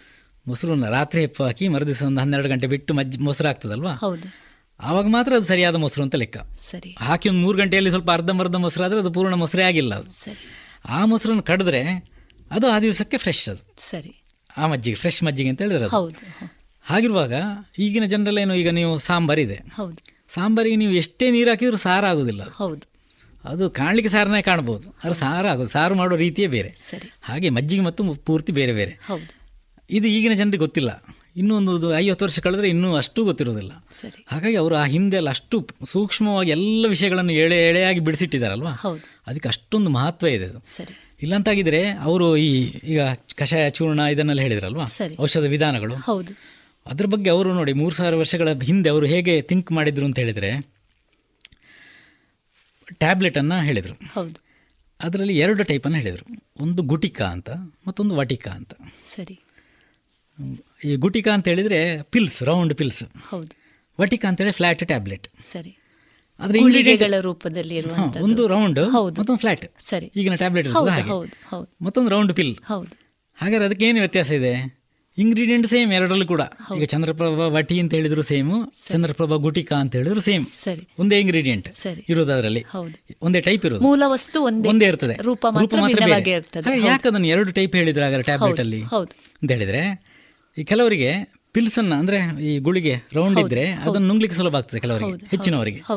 ಕೆಲವರಿಗೆ ಹಾಗಿದ್ರೆ ನುಂಗ್ಲಿಕ್ಕೆ ಆಗುದಿಲ್ಲ. ಇನ್ನು ಕೆಲವರಿಗೆ ಫ್ಲಾಟ್ ಇದ್ರೆ ನುಂಗ್ಲಿಕ್ಕೆ ಆಗ್ತದೆ. ಇನ್ನು ಕೆಲವರು ಫ್ಲಾಟ್ ಇದ್ರೆ ನುಂಗ್ಲಿಕ್ಕೆ ಆಗೋದಿಲ್ಲ. ಹೀಗೆ ಈ ರೀತಿಯಲ್ಲಿ ನಾವು ವ್ಯತ್ಯಾಸವನ್ನು ನೋಡ್ತೇವೆ. ಹಾಗಾಗಿ ಆ ಫ್ಲಾಟ್ ಇದ್ರೆ ನುಂಗ್ಲಿಕ್ಕೆ ಆಗಿದ್ರೆ ಗುಳಿಕ ರೌಂಡ್ ಇರೋದು. ಹೌದು. ಅದಿಲ್ಲ ಅಂತಾದರೆ ಇವರು ಇಂಥವರಿಗೆ ವಾಟಿಕ. ಈ ರೀತಿಯಲ್ಲಿ ಪ್ಲಾನ್ ಮಾಡಿದ್ರು. ಸರಿ. ಅಂದರೆ ಎಷ್ಟು ಸೂಕ್ಷ್ಮ ಅಂತ ನೋಡಿದ್ರು ಅಬ್ಸರ್ವೇಷನ್ ಹೌದು. ಜನರಿಗೆ ಅಷ್ಟೊಂದು ಸುಟೇಬಲ್ ಆಗೋ ರೀತಿಯಲ್ಲಿ ಹಿಂದಿನವರು ಕೊಟ್ಟರು ಆದರೆ ಈಗಿನ ವೈದ್ಯರು ಏನು ಮಾಡಿದ್ರು ಅಂತ ಹೇಳಿದರೆ ಅದನ್ನು ಕಷ್ಟ ಮಾಡಿಟ್ರು. ಅಂದರೆ ಯಾವುದೋ ಬ್ಯಾಂಕಿಗೆ ಹೋಗೋ ಒಬ್ಬರು ಆಫೀಸರ್ ಅಂತ ಇಟ್ಕೊಳ್ಳಿ. ಅವರಿಗೆ ನೀವು ಎರಡೆರಡು ರೀತಿಯ ಕಷಾಯಗಳನ್ನು ಮಿಕ್ಸ್ ಮಾಡಿ ತಗೊಳ್ಬೇಕು. ಮೂರು ರೀತಿಯ ಆಸವಾರಿಷ್ಟಗಳನ್ನು ಮಿಕ್ಸ್ ಮಾಡಿ ತಗೊಳ್ಬೇಕು ಅಂತ ಮೂರು ಮೂರು ಬಾಟ್ಲೆಲ್ಲ ಆಫೀಸಿಗೆ ಹೋಗ್ಲಿಕ್ಕೆ ಕೊಂಡೋಗ್ಲಿಕ್ಕೆ ಕೊಟ್ಟರೆ ಅವರಲ್ಲಿ ಆಫೀಸಿನ ಚೇಂಬರಲ್ಲಿ ಈ ಮೂರು ಕಷಾಯ ಮಿಕ್ಸ್ ಮಾಡಿ ತಗೊಳ್ಳೋದು. ಆಗ ಮುಖ ಎಷ್ಟು ಚಿಕ್ಕದಾಗ್ತದೆ. ಆಮೇಲೆ ಇನ್ನೊಂದು ಮೂರು ಅರಿಷ್ಟಗಳನ್ನು ಮಿಕ್ಸ್ ಮಾಡಿ ತಗೊಂಡ್ರೆ. ಅದು ಸ್ವಲ್ಪ ಹೊತ್ತು ಅದರ ಆಲ್ಕೋಹಾಲ್ನ ಸ್ಮೆಲ್ನಾಗಿರ್ತದೆ ಆ. ರೂಮೇ ಸ್ಮೆಲ್ ಇರ್ತದೆ. ಸೆಲ್ಫ್ ಜನರೇಟೆಡ್ ಆಲ್ಕೋಹಾಲ್ ಇರ್ತದಲ್ವಾ? ಹೌದು. ಹಾಗಾಗಿ ಪೇ ಇನ್ಯಾರು ಕಸ್ಟಮರ್ ಒಳಗಡೆ ಬಂದ ತಕ್ಷಣ ಏನೋ ಇವ್ರು ಕುಡಿದಿದ್ದಾರಾ ಅಂತ ಇವ್ರು ಯಾರು ಲೇಡಿ ಬ್ಯಾಂಕಿನ ಆಫೀಸ್ ಮ್ಯಾನೇಜರ್ ಅಂತ ಇಟ್ಕೊಳ್ಳಿ. ಸರಿ. ಅವರ ವ್ಯಾನಿಟಿ ಬ್ಯಾಗ್ ಹಾಳಾಗೋ ಚಾನ್ಸು ಇದೆ ಇದರಲ್ಲಿ. ಅದ್ರ ಜೊತೆಯಲ್ಲಿ ಈ ಸ್ಮೆಲ್ಲಿಗೆ ಇದು ಏನಪ್ಪ ಇದು ಹೀಗೆ ಇವರು ಮ್ಯಾನೇಜರ್ ಮಧ್ಯಾಹ್ನ ಹೊತ್ತಿನಲ್ಲಿ ಕುಡಿದು ಕೂತ್ಕೊಂಡಿದ್ದಾರೆ ಅಂತ ಆಲೋಚನೆ ಆಗ್ತದೆ ಯಾರಿಗೆ? ಸರಿ, ಕಸ್ಟಮರಿಗೆ ಸರಿ. ಅಂದರೆ ಅವರ ವೃತ್ತಿಯನ್ನು ಸರಿಯಾಗಿ ಮಾಡಲಿಕ್ಕೆ ಬಿಡುವುದಿಲ್ಲ ಅದು. ಹಾಗಿದ್ದಾಗ ಅಂಥವರಿಗೆ ಬರೀ ಟ್ಯಾಬ್ಲೆಟ್ಗಳನ್ನು ಕೊಡಬೇಕು. ಸರಿ. ಇಂಥ ಯಾರು ಮನೆಯಲ್ಲಿ ಯಾರೋ ಏಜ್ ಆಗಿದೆ ವಯಸ್ಸಾಗಿದೆ ಅವ್ರಿಗೆ ಬೇಕಾದ್ರೆ ಕೊಡಿ ಕಷಾಯ ಕಷಾಯಗಳನ್ನು ಕೊಡಿ. ಈಗಲೂ ಕೂಡ ಜಗತ್ತಿನಲ್ಲಿ ಐವತ್ತಕ್ಕೂ ಹೆಚ್ಚು ಫಾರ್ಮ್ಸ್ ಆಫ್ ಮೆಡಿಸಿನ್ ಅನ್ನು ಹೇಳಿದ ವೈದ್ಯ ಪದ್ಧತಿ ಆಯುರ್ವೇದ ಮಾತ್ರ. ಸರಿ. ಅಷ್ಟೊಂದು ವೆರೈಟಿಗಳು ಪಾಕ ಅಂತ ಇದೆ. ಈ ಮೈಸೂರು ಪಾಕ ಇದೆಲ್ಲ ಕೇಳಿದ್ದೇವಲ್ಲ ನಾವು? ಸ್ವೀಟ್ಗಳ ಫಾರ್ಮ್. ಔಷಧದಲ್ಲಿ ಸ್ವೀಟ್ನ ರೀತಿಯಲ್ಲಿ ಮಾಡಿಕೊಡುವಂಥ ಸ್ವೀಟ್ಗಳು ಇದೆ. ಸರಿ. ಗ್ರ್ಯಾನ್ಯೂಲ್ಸು ಐವತ್ತಕ್ಕೂ ಹೆಚ್ಚು ಫಾರ್ಮ್ಗಳನ್ನು ಆಯುರ್ವೇದದಲ್ಲಿ ಹೇಳಿದ್ದಾರೆ. ಅದೇ ಅಲೋಪತಿ ವೈದ್ಯ ಆಧುನಿಕ ವೈದ್ಯ ಪದ್ಧತಿಯಲ್ಲಿ ಇವತ್ತು ಕೂಡ ಒಂದು ಹದಿನೈದು ಫಾರ್ಮ್ ಮೆಡಿಸಿನ್ ಮಾತ್ರ ಇರೋದು. ಸರಿ. ಹಾಗಾದ್ರೆ ಅಷ್ಟೊಂದು ಬ್ರಾಡ್ ರೇಂಜ್ ಯಾಕೆ ಹೇಳಿದರು? ಅಂತೇಳಿ ನಾವು ಸರಿಯಾಗಿ ಆಯುರ್ವೇದ ವೈದ್ಯರು ಅದನ್ನು ಥಿಂಕ್ ಮಾಡಬೇಕು. ಜಿಜ್ಞಾಸೆ ಮಾಡಬೇಕು ಪರಾಮರ್ಶೆ ಮಾಡಬೇಕು. ಯಾಕೆ ಅಂತ ಹೇಳಿದ್ರೆ to suit suit each mentality ಅಂತ ಪ್ರತಿಯೊಬ್ಬರ ಮನಸ್ಸನ್ನು ಸೂಟ್ ಮಾಡಲಿಕ್ಕೆ ಬೇಕೇ ಅಷ್ಟೆಲ್ಲ ವೆರೈಟಿ ಹೇಳಿದ್ದು. ಹಾಗಿರುವಾಗ ನಾವು ಬರೀ ಎಣ್ಣೆಯನ್ನು ಮಾತ್ರ ಕೊಡೋದು ಚೂರ್ಣವನ್ನು ಮಾತ್ರ ಕೊಡೋದು ಕಷಾಯ ಮಾತ್ರ ಕೊಡೋದು ಮಾಡ್ತಾ ಇರಬಾರ್ದು. ಅದರ ಬದಲು ಈಗಿನ ಜನರಿಗೆ ಹೇಗೆ ಇರ್ಲಿಕ್ಕೆ ಸೂಕ್ತ ಸುಲಭ ಆಗ್ತದೆ? ಆ ರೀತಿ ಔಷಧವನ್ನು ಆಯುರ್ವೇದದಲ್ಲಿ ಬಳಕೆ ಮಾಡ್ಕೊಳ್ಳಿಕ್ಕೆ ತುಂಬಾ ಸುಲಭ ಇದೆ. ಆ ರೀತಿಯಲ್ಲಿ ಕೊಟ್ಟರೆ ಸರಿ. ಜನರು ಸರಿಯಾಗಿ ಔಷಧ ತಗೊಳ್ತಾರೆ ರಿಸಲ್ಟ್ ಚೆನ್ನಾಗಿ ಬರ್ತದೆ. ಕಾಂಪ್ಲಿಕೇಟೆಡ್ ಕೇಸನ್ನು ಹ್ಯಾಂಡಲ್ ಮಾಡ್ಲಿಕ್ಕೆ ತುಂಬಾ ಅನುಕೂಲ ಆಗ್ತದೆ. ಸರಿ. ಡಾಕ್ಟ್ರೆ, ಬಹಳ ಉಪಯುಕ್ತವಾದಂಥ ಮಾಹಿತಿಯನ್ನು ನೀಡ್ತಾ ಇದ್ದೀರಿ. ಈಗ ಕೊರೋನಾ ಸಂದರ್ಭಕ್ಕೆ ನಾವು ಮತ್ತೆ ಹೋಗೋದಾದರೆ ಈಗ ತಾವೇ ತಯಾರಿಸಿದಂಥ ಗುಳಿಗೆಗಳು ತುಂಬ ಪರಿಣಾಮಕಾರಿಯಾಗಿ ಬಳಸಲ್ಪಟ್ಟಿವೆ, ಜೊತೆಗೆ ಪರಿಣಾಮವನ್ನು ಕೂಡ ನೀಡಿದೆ. ಡಾಕ್ಟ್ರೆ, ಇದ್ರ ಬಗ್ಗೆ ಇದನ್ನು ತೆಗೆದುಕೊಳ್ಳುವ ರೀತಿ, ತಾವು ಹಲವಾರು ಸಂದರ್ಶನಗಳಲ್ಲಿ ಇದನ್ನು ಉಲ್ಲೇಖ ಮಾಡಿದ್ದೀರಿ. ಆದರೆ ನಮ್ಮ ರೇಡಿಯೋ ಪಾಂಚಜನ್ಯದ ಶೋತೃ ಬಾಂಧವರಿಗೆ ಹೇಳೋದಾದರೆ, ಈ ಗುಳಿಗೆಗಳ ಬಗ್ಗೆ ಒಂದಿಷ್ಟು ಮಾಹಿತಿಯನ್ನು ನೀಡ್ತೀರಾ? ಅದು ಒಂದನೇದಾಗಿ ಜ್ವರ ಶೀತ ಕೆಮ್ಮುಗಳಿಗೆ ಅಂತ. ಅಂದರೆ ನೇರವಾಗಿ ಅದು ಕೋವಿಡ್ಗೆ ವರ್ಕ್ ಆಗ್ತದೆ ಅಂತ ಹೇಳಬೇಕಾದ್ರೆ ಅನೇಕ ಲೆವೆಲ್ಗಳ ಟ್ರಯಲ್ಗಳೆಲ್ಲ ಪ್ರಯೋಗಗಳೆಲ್ಲ ಮುಗಿಬೇಕು. ಅದನ್ನೆಲ್ಲ ಮಾಡಿ ದಾಟಿ ಹೋದ ಮೇಲೆ ಮಾತ್ರ ಹೇಳಲಿಕ್ಕೆ ಸಾಧ್ಯ ಇದೆ. ಸರಿ. ಆದರೆ ಅದು ಬೇಸಿಕ್ ಲೈಸೆನ್ಸ್ ಇರುವಂಥದ್ದು ಜ್ವರ ಶೀತ ಕೆಮ್ಮು ಹೌದು. ಆಮೇಲೆ ರೆಸ್ಪಿರೇಟರಿ ಇನ್ಫೆಕ್ಷನ್ ಹೌದು. ಜೊತೆಯಲ್ಲಿ ಲಿವರನ್ನು ನಾರ್ಮಲೈಸ್ ಫಂಕ್ಷನ್ ನಾರ್ಮಲೈಸ್ ಮಾಡುವ ಆ್ಯಕ್ಷನ್ ಇಮ್ಯುನಿಟಿಯನ್ನು ಜಾಸ್ತಿ ಮಾಡುವಂಥ ಆ್ಯಕ್ಷನ್ ರೋಗ ಶಕ್ತಿಯನ್ನು. ಹೌದು. ಹಾಗೆ ಇದು ಈ ಪ್ರಸಕ್ತ ಸಂದರ್ಭದಲ್ಲಿ ಬಳಕೆ ಮಾಡಿಕೊಂಡ್ರೆ ಅದು ತುಂಬ ಜನರಿಗೆ ಅನುಕೂಲ ಮಾಡಿಕೊಡೋದು ಸಹಜ ಅದು. ಮಾಡಿಕೊಟ್ಟಿದೆ ಸರಿ. ಹಾಗಾಗಿ ಅದನ್ನು ಬಳಕೆ ಮಾಡ್ಕೊಳ್ಬೋದು. ನೇರವಾಗಿ ಹಾಗೆ ರೋಗನ ಶಕ್ತಿ ಜಾಸ್ತಿ ಮಾಡ್ಕೊಳ್ಳಿಕ್ಕೆ ಅಂತಂದರೆ ಮೂರು ಹೊತ್ತು ಒಂದೊಂದೆಲ್ಲ ತಗೊಂಡ್ರೆ ಸಾಕಾಗ್ತದೆ. ಹೌದು. ಒಂದು ಇಪ್ಪತ್ತು ದಿನ ಕಾಲ ತಗೊಂಡು ಒಮ್ಮೆ ಸ್ಟಾಪ್ ಮಾಡ್ಬೋದು. ಸರಿ. ಮತ್ತೊಂದು ಒಂದು ತಿಂಗಳು ಗ್ಯಾಪ್ ಕೊಟ್ಟು ಪುನಃ ತಗೊಳ್ಬೋದು. ಸರಿ. ಇನ್ನು ಲಕ್ಷಣಗಳು ಜ್ವರ ಶೀತ ಕೆಮ್ಮೆಲ್ಲ ಇದೆ. ಅದು ಕೋವಿಡ್ ಇದೆಯಲ್ಲ ಅಂತ ಗೊತ್ತಿಲ್ಲ ಅಂತಲೇ ಇಟ್ಕೊಳ್ಳಿ. ಅಂಥ ಸಂದರ್ಭದಲ್ಲಿ ಎರಡೆರಡು ಟ್ಯಾಬ್ಲೆಟ್ಗಳನ್ನು ಮೂರು ಹೊತ್ತು ತಗೊಳ್ಬೋದು. ಜಾಸ್ತಿ ಇದ್ರೆ ನಾಲ್ಕು ಹೊತ್ತು ಕೂಡ ತಗೊಳ್ಬೋದು. ರೀತಿ ಮಾಡ್ಕೊಳ್ಬೋದು. ಸರಿ. ಡಾಕ್ಟ್ರೆ, ಬಹಳ ಉಪಯುಕ್ತವಾದಂಥ ಮಾಹಿತಿಯನ್ನು ನೀಡಿದ್ದೀರಿ. ಒಟ್ಟಾರೆಯಾಗಿ ಹೇಳೋದಾದರೆ, ಸ್ವತಃ ವೈದ್ಯನಾಗಿ, ಸ್ವತಃ ಔಷಧಿಯನ್ನು ತಯಾರು ಮಾಡ್ತಾ ಜನರಿಗೆ ತುಂಬ ಉಪಯುಕ್ತವಾದಂಥ ಮಾಹಿತಿಗಳನ್ನು ನೀಡುತ್ತಾ, ಸಮಾಜದಲ್ಲಿ ಒಂದಿಷ್ಟು ಬದಲಾವಣೆಗಳನ್ನು ತರಬೇಕು, ಆ ಬದಲಾವಣೆಯ ಹರಿಕಾರ ತಾನಾಗಬೇಕು ಅನ್ನುವಂತಹ ಧನಾತ್ಮಕ ಚಿಂತನೆಯೊಂದಿಗೆ ತಾವು ಕೆಲಸ ಮಾಡ್ತಾ ಬಂದಿದ್ದೀರಿ. ಒಟ್ಟಾರೆಯಾಗಿ ತಾವು ಹೇಳಿದ ಎಲ್ಲ ವಿಷಯಗಳನ್ನು ನಾವು ಸ್ಥೂಲವಾಗಿ ನೋಡಿದಾಗ, ಒಬ್ಬ ವ್ಯಕ್ತಿಯ ಆರೋಗ್ಯಕರವಾದಂಥ ಜೀವನ ಶೈಲಿ ಆಹಾರ ಪದ್ಧತಿ ಬಹುಶಃ ಎಲ್ಲ ಕಾಯಿಲೆಗಳಿಗೂ ರಾಮಬಾಣ. ಇದನ್ನು ನಾವು ಒಪ್ಪಿಕೊಳ್ಬಹುದು ಅಂತ ನಾನು ಅಂದುಕೊಳ್ತೇನೆ. ಕೊನೆಯದಾಗಿ ನಮ್ಮ ರೇಡಿಯೋ ಪಂಚಜನ್ಯದ ಶೋತೃ ಬಾಂಧವರಿಗೆ ತಾವೇನು ಹೇಳ ಬಯಸ್ತೀರಿ ಡಾಕ್ಟ್ರೇ? ಹೆದರಬೇಕಾದಿಲ್ಲ. ಕಾಯಿಲೆಗಳು ಇಂಥದ್ದು ಬಂದೇ ಬರ್ತದೆ. ಆದರೆ ಹೆದರಿ ಮನೆಯಲ್ಲಿ ಕೂತ್ಕೊಳ್ಳೋದಲ್ಲ. ನಾವು ನಮ್ಮ ಕೆಲಸಕ್ಕೆ ಹೆಚ್ಚು ಅದರ ಬಗ್ಗೆ ಮುತುವರ್ಜಿ ವಹಿಸಿ ಕೆಲಸವನ್ನು ಮಾಡ್ತಾ ಹೋಗೋದು. ಸರಿ. ಧನಾತ್ಮಕ ಚಿಂತನೆಯನ್ನು ನಾವು ಬೆಳೆಸ್ಕೊಳ್ಬೇಕು. ಸರಿ. ಯಾಕೆ ಹೆದರಬಾರ್ದು ಅಂತೇಳಿ ಒಂದು ಚಿಕ್ಕ ಇನ್ನೊಂದು ಮಾತನ್ನು ಹೇಳ್ತೇನೆ. ಈ ಕೊರೋನಾ ವೈರಾಣುಗಳೇನಿದೆ ಅದು ಎಲ್ಲವೂ ತುಂಬ ಸ್ಟ್ರಾಂಗ್ ಅಲ್ಲ.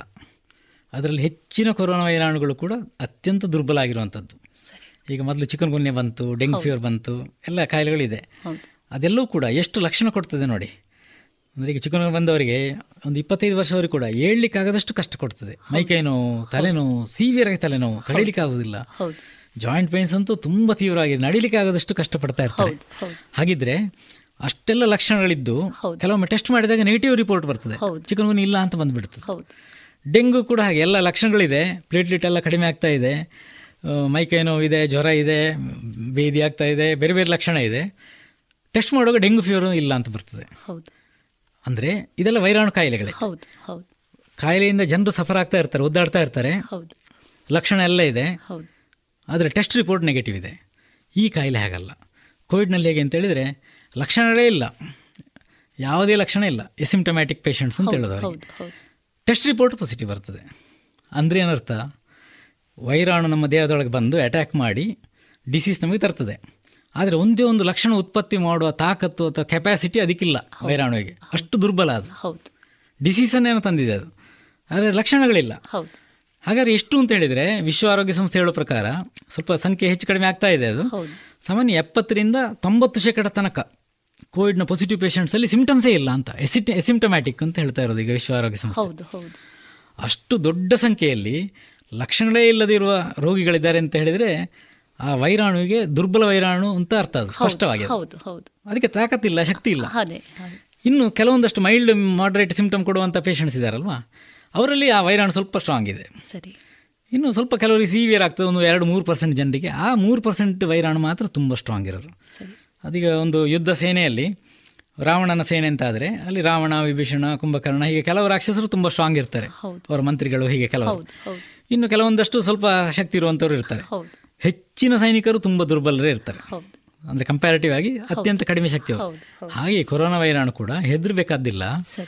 ಅತಿ ಹೆಚ್ಚು ಸಂಖ್ಯೆಯಲ್ಲಿರುವ ವೈರಾಣುಗಳು ದುರ್ಬಲ ವೈರಾಣುಗಳೇ. ಈಗ ನಿಮಗೆ ಯಾವುದೋ ಕೋಮಾರ್ಬಿಡಿಟಿ ಇದೆ ಶ್ವಾಸಕೋಶ ತೊಂದರೆ ಇದೆ ಹಾಗಾಗಿ ತೊಂದರೆ ಜಾಸ್ತಿ ಆಗ್ಬೋದು ಡಯಾಬಿಟಿಸ್ ಇದೆ ತೊಂದರೆ ಜಾಸ್ತಿ ಆಗ್ಬೋದು ಹೀಗೆಲ್ಲ ಹೆದರಬೇಡಿ. ಯಾಕೆ ಅಂತ ಹೇಳಿದರೆ ಹೆಚ್ಚಿನವರಿಗೆ ಅಟ್ಯಾಕ್ ಮಾಡೋ ವೈರಾಣು ದುರ್ಬಲ ವೈರಾಣೆ. ಸರಿ. ಅತ್ಯಂತ ದುರ್ಬಲ ವೈರಾಣು ಅದು. ಶಕ್ತಿಯೇ ಇಲ್ಲದಿರೋ ವೈರಾಣು. ಹಾಗಾಗಿ ನಾವು ಹೆದರಬಾರ್ದು ಆದರೆ ಎಚ್ಚರದಲ್ಲಿರಬೇಕು. ಯಾಕೆ ಆ ಮೂರು ಪರ್ಸೆಂಟಿಗೆ ನಾವು ಹೋಗಬಾರ್ದು. ಹೌದು ಹೌದು. ಒಂದು ವೇಳೆ ಪ್ರಬಲ ಆಗಿರುವ ವೈರಾಣು ನಮ್ಮ ಮನೆಯಲ್ಲಿ ಅಟ್ಯಾಕ್ ಮಾಡಿದ್ದು ಅಂತ ಆದರೆ ನಾವು ಸೋಲ್ಬಾರ್ದು. ಹೌದು ಹಾಗಾದರೆ ಪ್ರಿಪ್ರೇಷನ್ ಜಾಸ್ತಿ ಮಾಡಿದರೆ ಆಯಿತು. ಸರಿ. ಈ ನಮ್ಮ ಇಲ್ಲಿಯ ಭಾಷೆಯಲ್ಲಿ ಹೌದು. ಸ್ವಯ ಅಂತ ಹೇಳುವಂಥ ಒಂದು ಶಬ್ದ ಯೂಸ್ ಮಾಡ್ತಾರೆ. ಹೌದು. ಸ್ವಯ ಬೇಕು. ಹೌದು. ಭಯ ಬೇಡ. ಹೌದು. ಬಹಳ ಒಳ್ಳೆಯ ಮಾತುಗಳನ್ನು ಆಡಿದ್ದೀರಿ ಡಾಕ್ಟ್ರೆ. ಒಟ್ಟಾರೆಯಾಗಿ ಹೇಳೋದಾದರೆ ನಮ್ಮ ಆರೋಗ್ಯ ನಮ್ಮ ಹೊಣೆ ಅನ್ನುವಂಥ ಜವಾಬ್ದಾರಿಯುತವಾದಂಥ ಕಲ್ಪನೆ ಪ್ರತಿಯೊಬ್ಬ ವ್ಯಕ್ತಿಗೆ ಬಂದಾಗ ಬಹುಶಃ ಎಲ್ಲ ರೀತಿಯಾದಂಥ ಕಾಯಿಲೆಗಳನ್ನು ನಾವು ಸಮರ್ಪಕವಾಗಿ ನಿಭಾಯಿಸಬಹುದು. ಜೊತೆಗೆ ನಮ್ಮ ಪರಿಸರದಲ್ಲಿ ನಮ್ಮ ಸುತ್ತಮುತ್ತ ಇರುವಂತಹ ಎಲ್ಲ ಔಷಧೀಯ ವಸ್ತುಗಳು ಏನಿದ್ದಾವೆ ಅವುಗಳ ಬಳಕೆಯಿಂದ ಬಹುಶಃ ನಾವು ಸ್ವಸ್ಥವಾದಂತಹ ಆರೋಗ್ಯವನ್ನು ಖಂಡಿತವಾಗಿ ಮಾಡಿಕೊಳ್ಬೋದು ಅನ್ನುವಂಥ ತಮ್ಮ ಮಾತುಗಳಿಗೆ ಬಹಳ ಸಂತೋಷವನ್ನು ವ್ಯಕ್ತಪಡಿಸ್ತಾ ರೇಡಿಯೋ ಪಾಂಚಜನ್ಯದ ಪರವಾಗಿ ತಮಗೆ ತುಂಬ ಹೃದಯದ ಕೃತಜ್ಞತೆಗಳು. ಪಾಂಚಜನ್ಯದ ಮೂಲಕ ಆಯುರ್ವೇದ ಎಲ್ರಿಗೂ ತಲುಪಿದರೆ ಆಗ ಸಸ್ಯಜನ್ಯವಾದ ಏನು ಲಾಭಗಳಿದೆ, ಅದು ಎಲ್ರಿಗೂ ತಲುಪಲಿಕ್ಕೆ ಸಾಧ್ಯ ಆಗ್ತದೆ. ಎಲ್ರಿಗೂ ನಮಸ್ಕಾರ. ಇದುವರೆಗೆ ವೈದ್ಯ ದೇವೋಭವ ಕಾರ್ಯಕ್ರಮದಲ್ಲಿ ಖ್ಯಾತ ಆಯುರ್ವೇದ ತಜ್ಞರಾದ ಡಾಕ್ಟರ್ ಗಿರಿಧರ ಕಜೆ ಅವರೊಂದಿಗೆ ಕೋವಿಡ್ ನಿರ್ವಹಣೆ ಮತ್ತು ಜೀವನ ಶೈಲಿ ಈ ಕುರಿತು ಸಂದರ್ಶನವನ್ನ ಕೇಳಿದಿರಿ. ಇನ್ನು ಮುಂದೆ ಕೇಳಿ ಜಾಣ ಸುದ್ದಿ.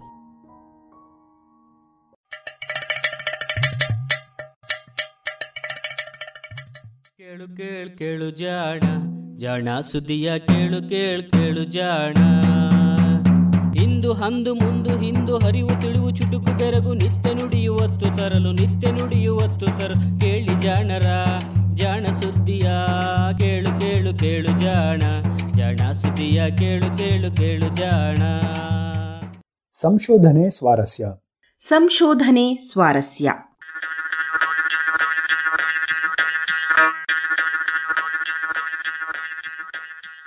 ಹೆಸರಿಡುವ ವಿಜ್ಞಾನ.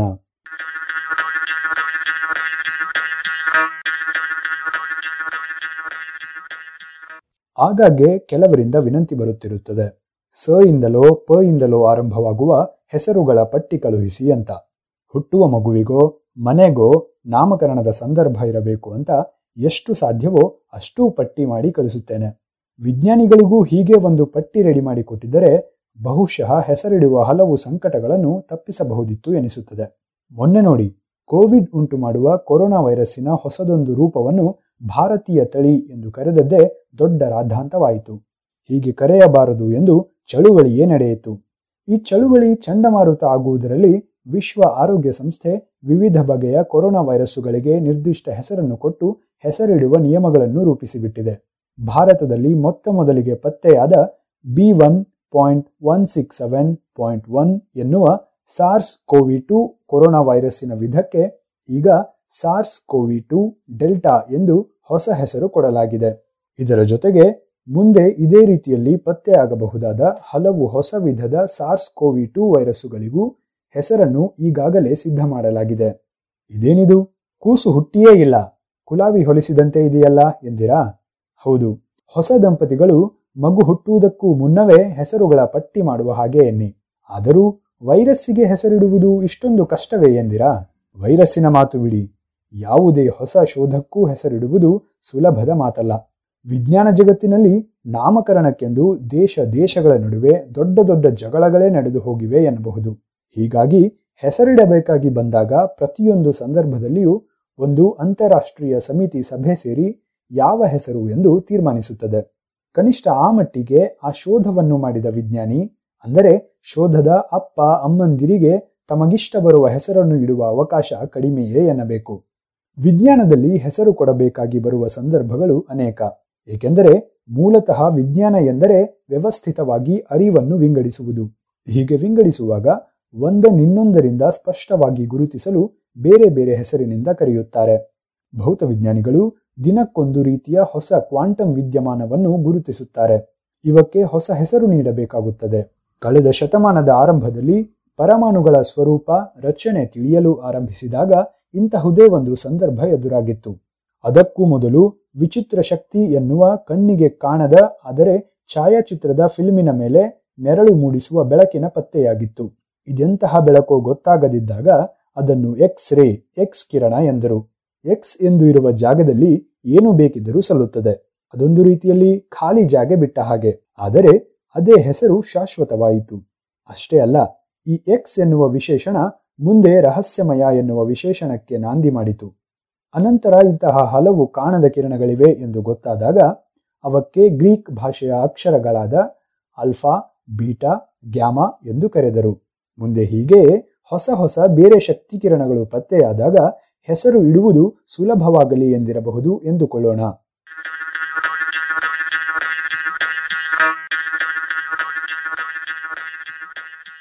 ಜೀವಿ ವಿಜ್ಞಾನದಲ್ಲಿಯೂ ಇಂತಹ ಸಂಕಟ ಎದುರಾಗುತ್ತದೆ. ಅದರಲ್ಲೂ ಹೊಸದೊಂದು ಜೀವಿ ಪ್ರಭೇದ ಪತ್ತೆಯಾದಾಗ ಅದರಂತೆಯೇ ಕಾಣುವ ಬೇರೆ ಜೀವಿಗಳಿಂದ ಅದನ್ನು ಪ್ರತ್ಯೇಕಿಸಿ ಹೊಸ ಹೆಸರು ನೀಡಬೇಕಾಗುತ್ತದೆ. ಇವನ್ನು ಬೈನೋಮಿಯಲ್ ನಾಮೆನ್ಕ್ಲೇಚರ್ ಎನ್ನುತ್ತಾರೆ. ಉದಾಹರಣೆಗೆ ಮನುಷ್ಯನ ಹೆಸರು ಈ ಲೆಕ್ಕದಲ್ಲಿ ಹೋಮೋಸೇಪಿಯನ್ಸ್ ಅಂದರೆ ಬುದ್ಧಿವಂತ ಮಂಗ. ಮನುಷ್ಯನ ಹಲವು ಪೂರ್ವಜರ ಹೆಸರುಗಳು ಹೀಗೆಯೇ ಹೋಮೋ ಎನ್ನುವ ಪದದಿಂದಲೇ ಆರಂಭವಾಗುತ್ತದೆ. ಹೋಮೋ ಎರೆಕ್ಟಸ್ ಎನ್ನುವುದು ಮೊತ್ತ ಮೊದಲ ಬಾರಿಗೆ ನೆಟ್ಟಗೆ ಎರಡು ಕಾಲ ಮೇಲೆ ನಿಂತ ನಮ್ಮ ಪೂರ್ವಜ. ಹೋಮೋ ಹ್ಯಾಬಿಲಿಸ್ ಎನ್ನುವುದು ನಮ್ಮ ಪೂರ್ವಜರಲ್ಲಿ ಮೊತ್ತ ಮೊದಲ ಬಾರಿಗೆ ಸಾಧನಗಳನ್ನು ಬಳಸಲು ಆರಂಭಿಸಿದ ಜೀವಿ.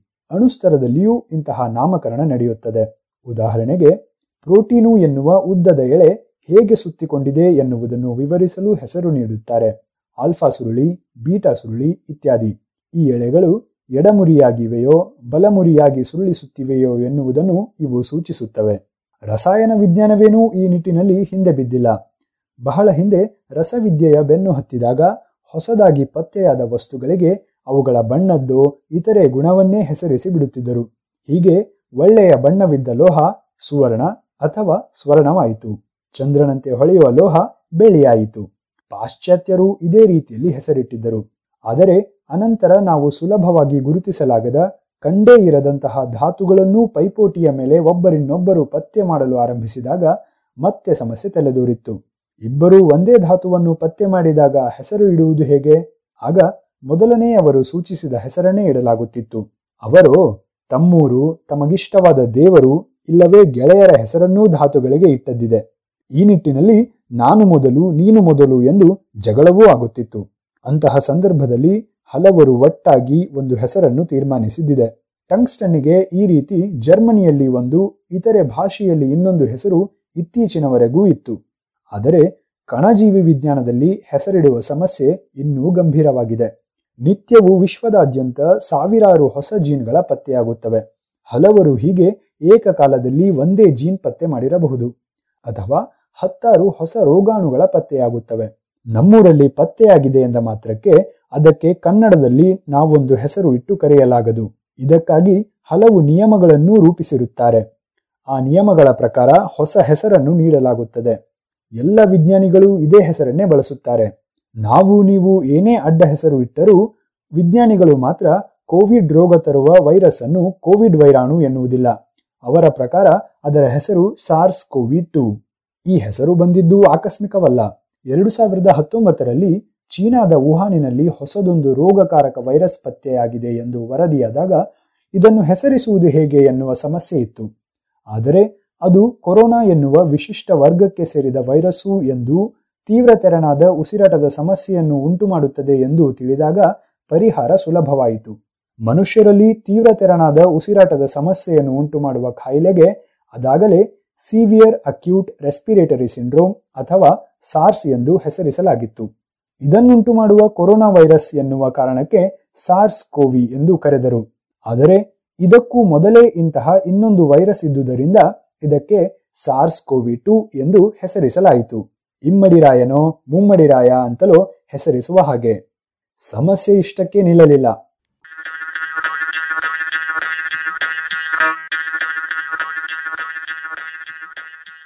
ಇದರ ಹಾವಳಿಯನ್ನು ತಡೆಯಲಾಗದೆ ಇದರ ಮೇಲೆಯೇ ನಿಡುಗನ್ನು ಇಟ್ಟ ವಿಜ್ಞಾನಿಗಳು ಈ ವೈರಸ್ಸು ಅಷ್ಟಿಷ್ಟು ಬದಲಾಗುವುದನ್ನು ಪತ್ತೆ ಮಾಡಿದರು. ಆರಂಭದಲ್ಲಿ ಪತ್ತೆಯಾಗಿದ್ದ ವೈರಸ್ಸಿನಲ್ಲಿದ್ದ ತಳಿ ಗುಣಗಳಲ್ಲಿ ಅಲ್ಪ ಸ್ವಲ್ಪ ವ್ಯತ್ಯಾಸ ಇದ್ದ ಹಲವಾರು ಬಗೆಗಳು ಸಿಕ್ಕವು. ಇವನ್ನು ವೇರಿಯಂಟ್ ಅಥವಾ ಬಗೆ ಎಂದು ಕರೆದರು. ಪ್ರತಿ ವೇರಿಯಂಟಿನ ತಳಿಗುಣದಲ್ಲಿಯೂ ಹಲವು ವ್ಯತ್ಯಾಸಗಳು ಇರುತ್ತಿದ್ದವು. ಈ ವ್ಯತ್ಯಾಸಗಳು ವೈರಸ್ಸಿನ ವಿವಿಧ ಭಾಗಗಳಿಗೆ ಸಂಬಂಧಿಸಿರುತ್ತಿದ್ದವು. ಉದಾಹರಣೆಗೆ ಕೆಲವು ವೈರಸ್ಸಿನ ಹೊರಗಿರುವ ಹೊದಿಕೆಯಲ್ಲಿನ ಪ್ರೋಟೀನಿನಲ್ಲಿ ಇದ್ದವು. ಇನ್ನು ಕೆಲವು ಅವು ಜೀವಕೋಶದೊಳಗೆ ಪ್ರೋಟೀನು ತಯಾರಿಸುವಾಗ ಬೇಕಾದ ನಿರ್ದೇಶಗಳಲ್ಲಿ, ಇನ್ನೂ ಕೆಲವು ವೈರಸ್ಸುಗಳು ಜೀವಕೋಶದೊಳಗೆ ನುಸುಳಲು ಉಪಯೋಗಿಸುವ ನಿರ್ದಿಷ್ಟ ಪ್ರೋಟೀನಿನಲ್ಲಿ ಇದ್ದಿದ್ದವು ಒಂದೊಂದರಲ್ಲಿ ಈ ಮೂರರಲ್ಲಿಯೂ ಬೇರೆ ಬೇರೆ ರೀತಿಯ ವ್ಯತ್ಯಾಸಗಳಿರುತ್ತಿದ್ದವು. ಹೀಗೆ ನೂರಾರು ಬಗೆಯ ವ್ಯತ್ಯಸ್ತ ವೈರಸ್ಸುಗಳನ್ನು ಕಂಡೆವು.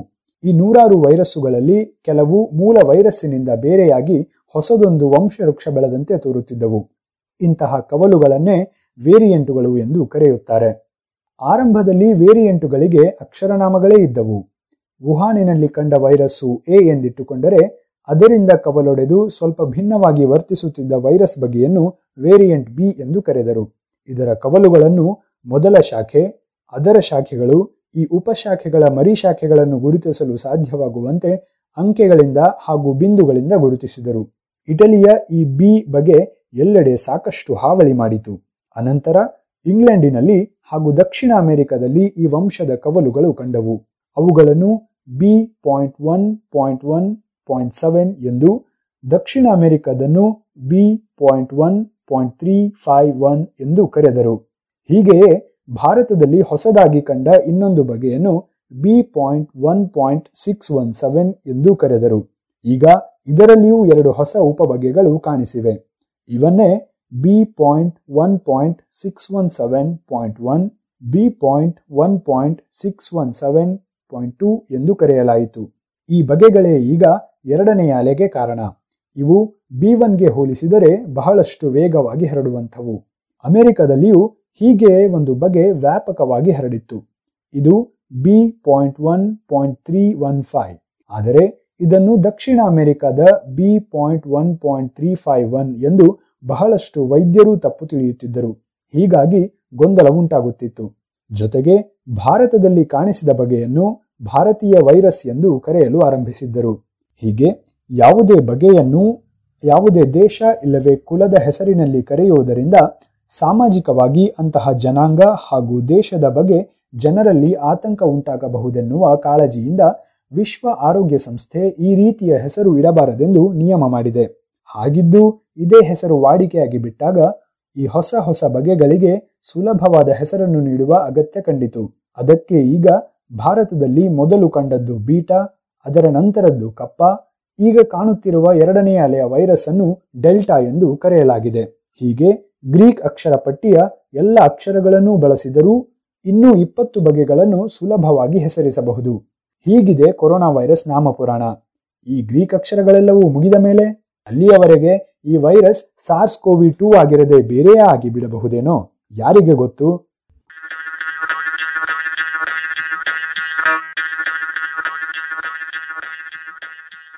ಇದು ಇಂದಿನ ಸಂಶೋಧನೆ ಸ್ವಾರಸ್ಯ.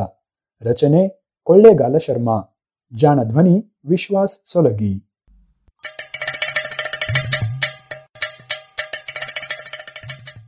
ಜಾಣ ಸುದ್ದಿಯ ಬಗ್ಗೆ ಸಲಹೆ, ಸಂದೇಹಗಳು ಇದ್ದಲ್ಲಿ ನೇರವಾಗಿ ಒಂಬತ್ತು, ಎಂಟು ಎಂಟು, ಆರು ಆರು, ನಾಲ್ಕು, ಸೊನ್ನೆ, ಮೂರು, ಎರಡು, ಎಂಟು ಈ ನಂಬರಿಗೆ ವಾಟ್ಸಪ್ ಮಾಡಿ ಇಲ್ಲವೇ ಕರೆ ಮಾಡಿ.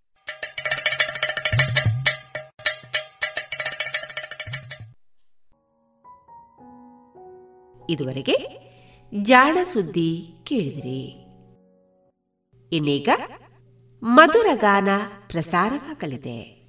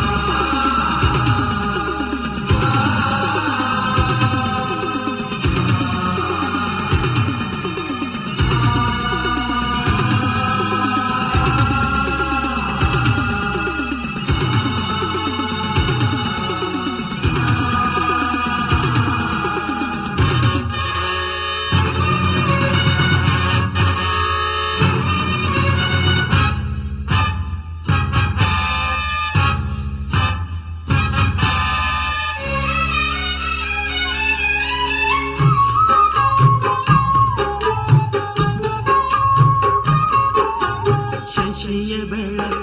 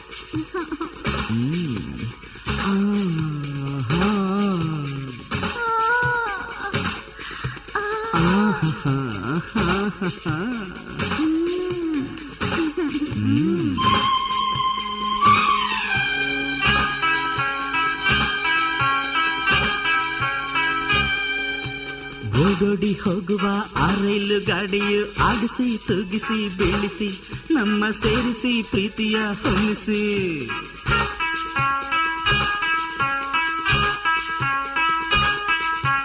ಓಡೋಡಿ ಹೋಗುವ ಆ ರೈಲು ಗಾಡಿ ಆಡಿಸಿ ತೂಗಿಸಿ ತಿಳಿಸಿ ನಮ್ಮ ಸೇರಿಸಿ ಪ್ರೀತಿಯ ಹೊಮ್ಮಿಸಿ. ಹೊಸ ಬಾಳಿನ ಸುಖ ತೋರಿಸಿ ನಮ್ಮ ಒಂದು ಮಾಡಿತು ಎಂದು ದೊಡ್ಡಿ ಹೋಗುವ ರೈಲು ಗಾಡಿಯು ಹಾಡಿಸಿ ತುಗಿಸಿ ಬೀಳಿಸಿ ನಮ್ಮ ಸೇರಿಸಿ ಪ್ರೀತಿಯ ತುಂಬಿಸಿ.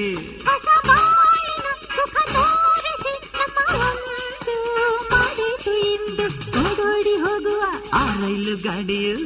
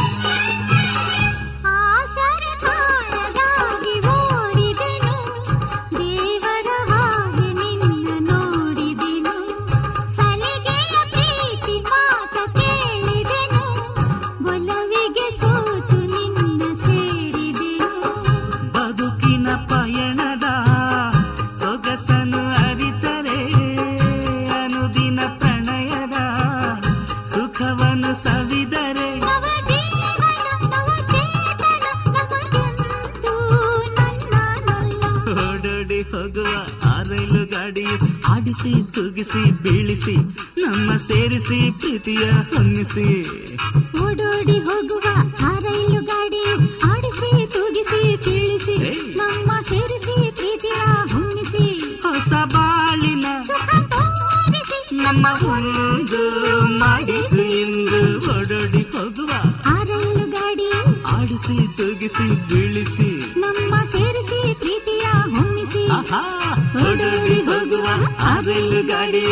ಕಟ್ಟಿಸಿ ತುಗಿಸಿ ಬೀಳಿಸಿ ನಮ್ಮ ಸೇರಿಸಿ ಪ್ರೀತಿಯ ಭಂಗಿಸಿ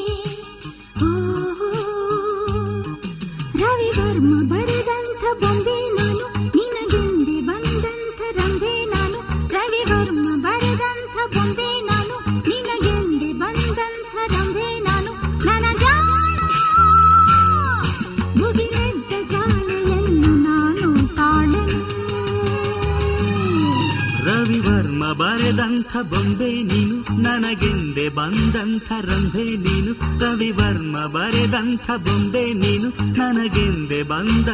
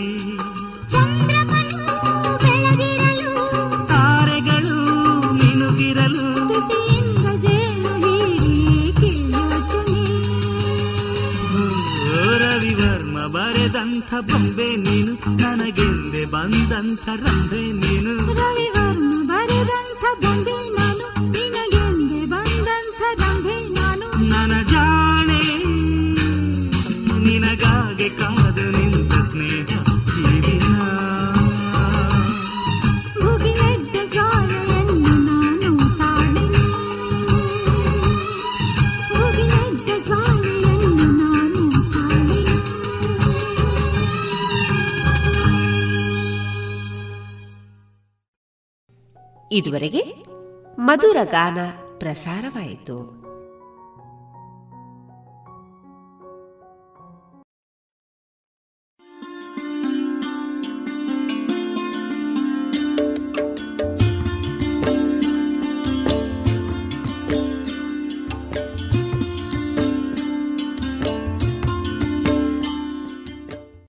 ರೇಡಿಯೋ ಪಾಂಚಜನ್ಯ ಸಮುದಾಯ ಬಾನುಲಿ ಕೇಂದ್ರದಿಂದ ನಿಮ್ಮ ಕಾರ್ಯಕ್ರಮಗಳು ಪ್ರಸಾರವಾಗಬೇಕೆ?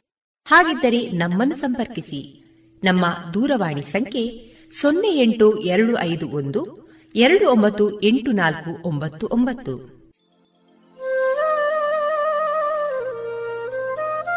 ಗಮನಿಸಿ ಕೇಳುಗರೆ, ನಮ್ಮ ಕಾರ್ಯಕ್ರಮಗಳನ್ನು ವೆಬ್ಸೈಟ್ ಮೂಲಕ ಕೂಡ ಆಲಿಸಬಹುದು. ನಮ್ಮ ವೆಬ್ಸೈಟ್ ವಿಳಾಸ W W W dot radio Panchajanya dot com. ಇಲ್ಲಿ ಆರ್ಕೈವ್ಸ್ನ ಭಾಗಕ್ಕೆ ಹೋಗಿ ಕ್ಲಿಕ್ ಮಾಡಿದರೆ ಹಳೆ ಕಾರ್ಯಕ್ರಮಗಳನ್ನು ಕೂಡ ಆಲಿಸಬಹುದು. ಜೊತೆಗೆ ನಮ್ಮ ಪ್ರಸಾರವನ್ನು ಆಪ್ ಮೂಲಕವೂ ಕೇಳಬಹುದು.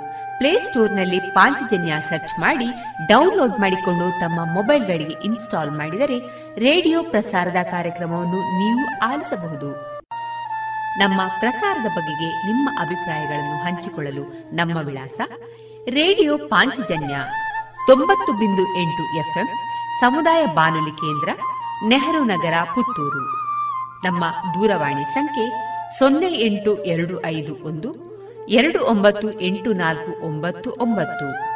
ಇಮೇಲ್ ವಿಳಾಸ radio Panchajanya at Gmail dot com ನಮ್ಮ ವಿಳಾಸ ಮತ್ತೊಮ್ಮೆ ರೇಡಿಯೋ ಪಾಂಚಜನ್ಯ ತೊಂಬತ್ತು ಬಿಂದು ಎಂಟು ಎಫ್ಎಂ, ಸಮುದಾಯ ಬಾನುಲಿ ಕೇಂದ್ರ, ನೆಹರು ನಗರ, ಪುತ್ತೂರು.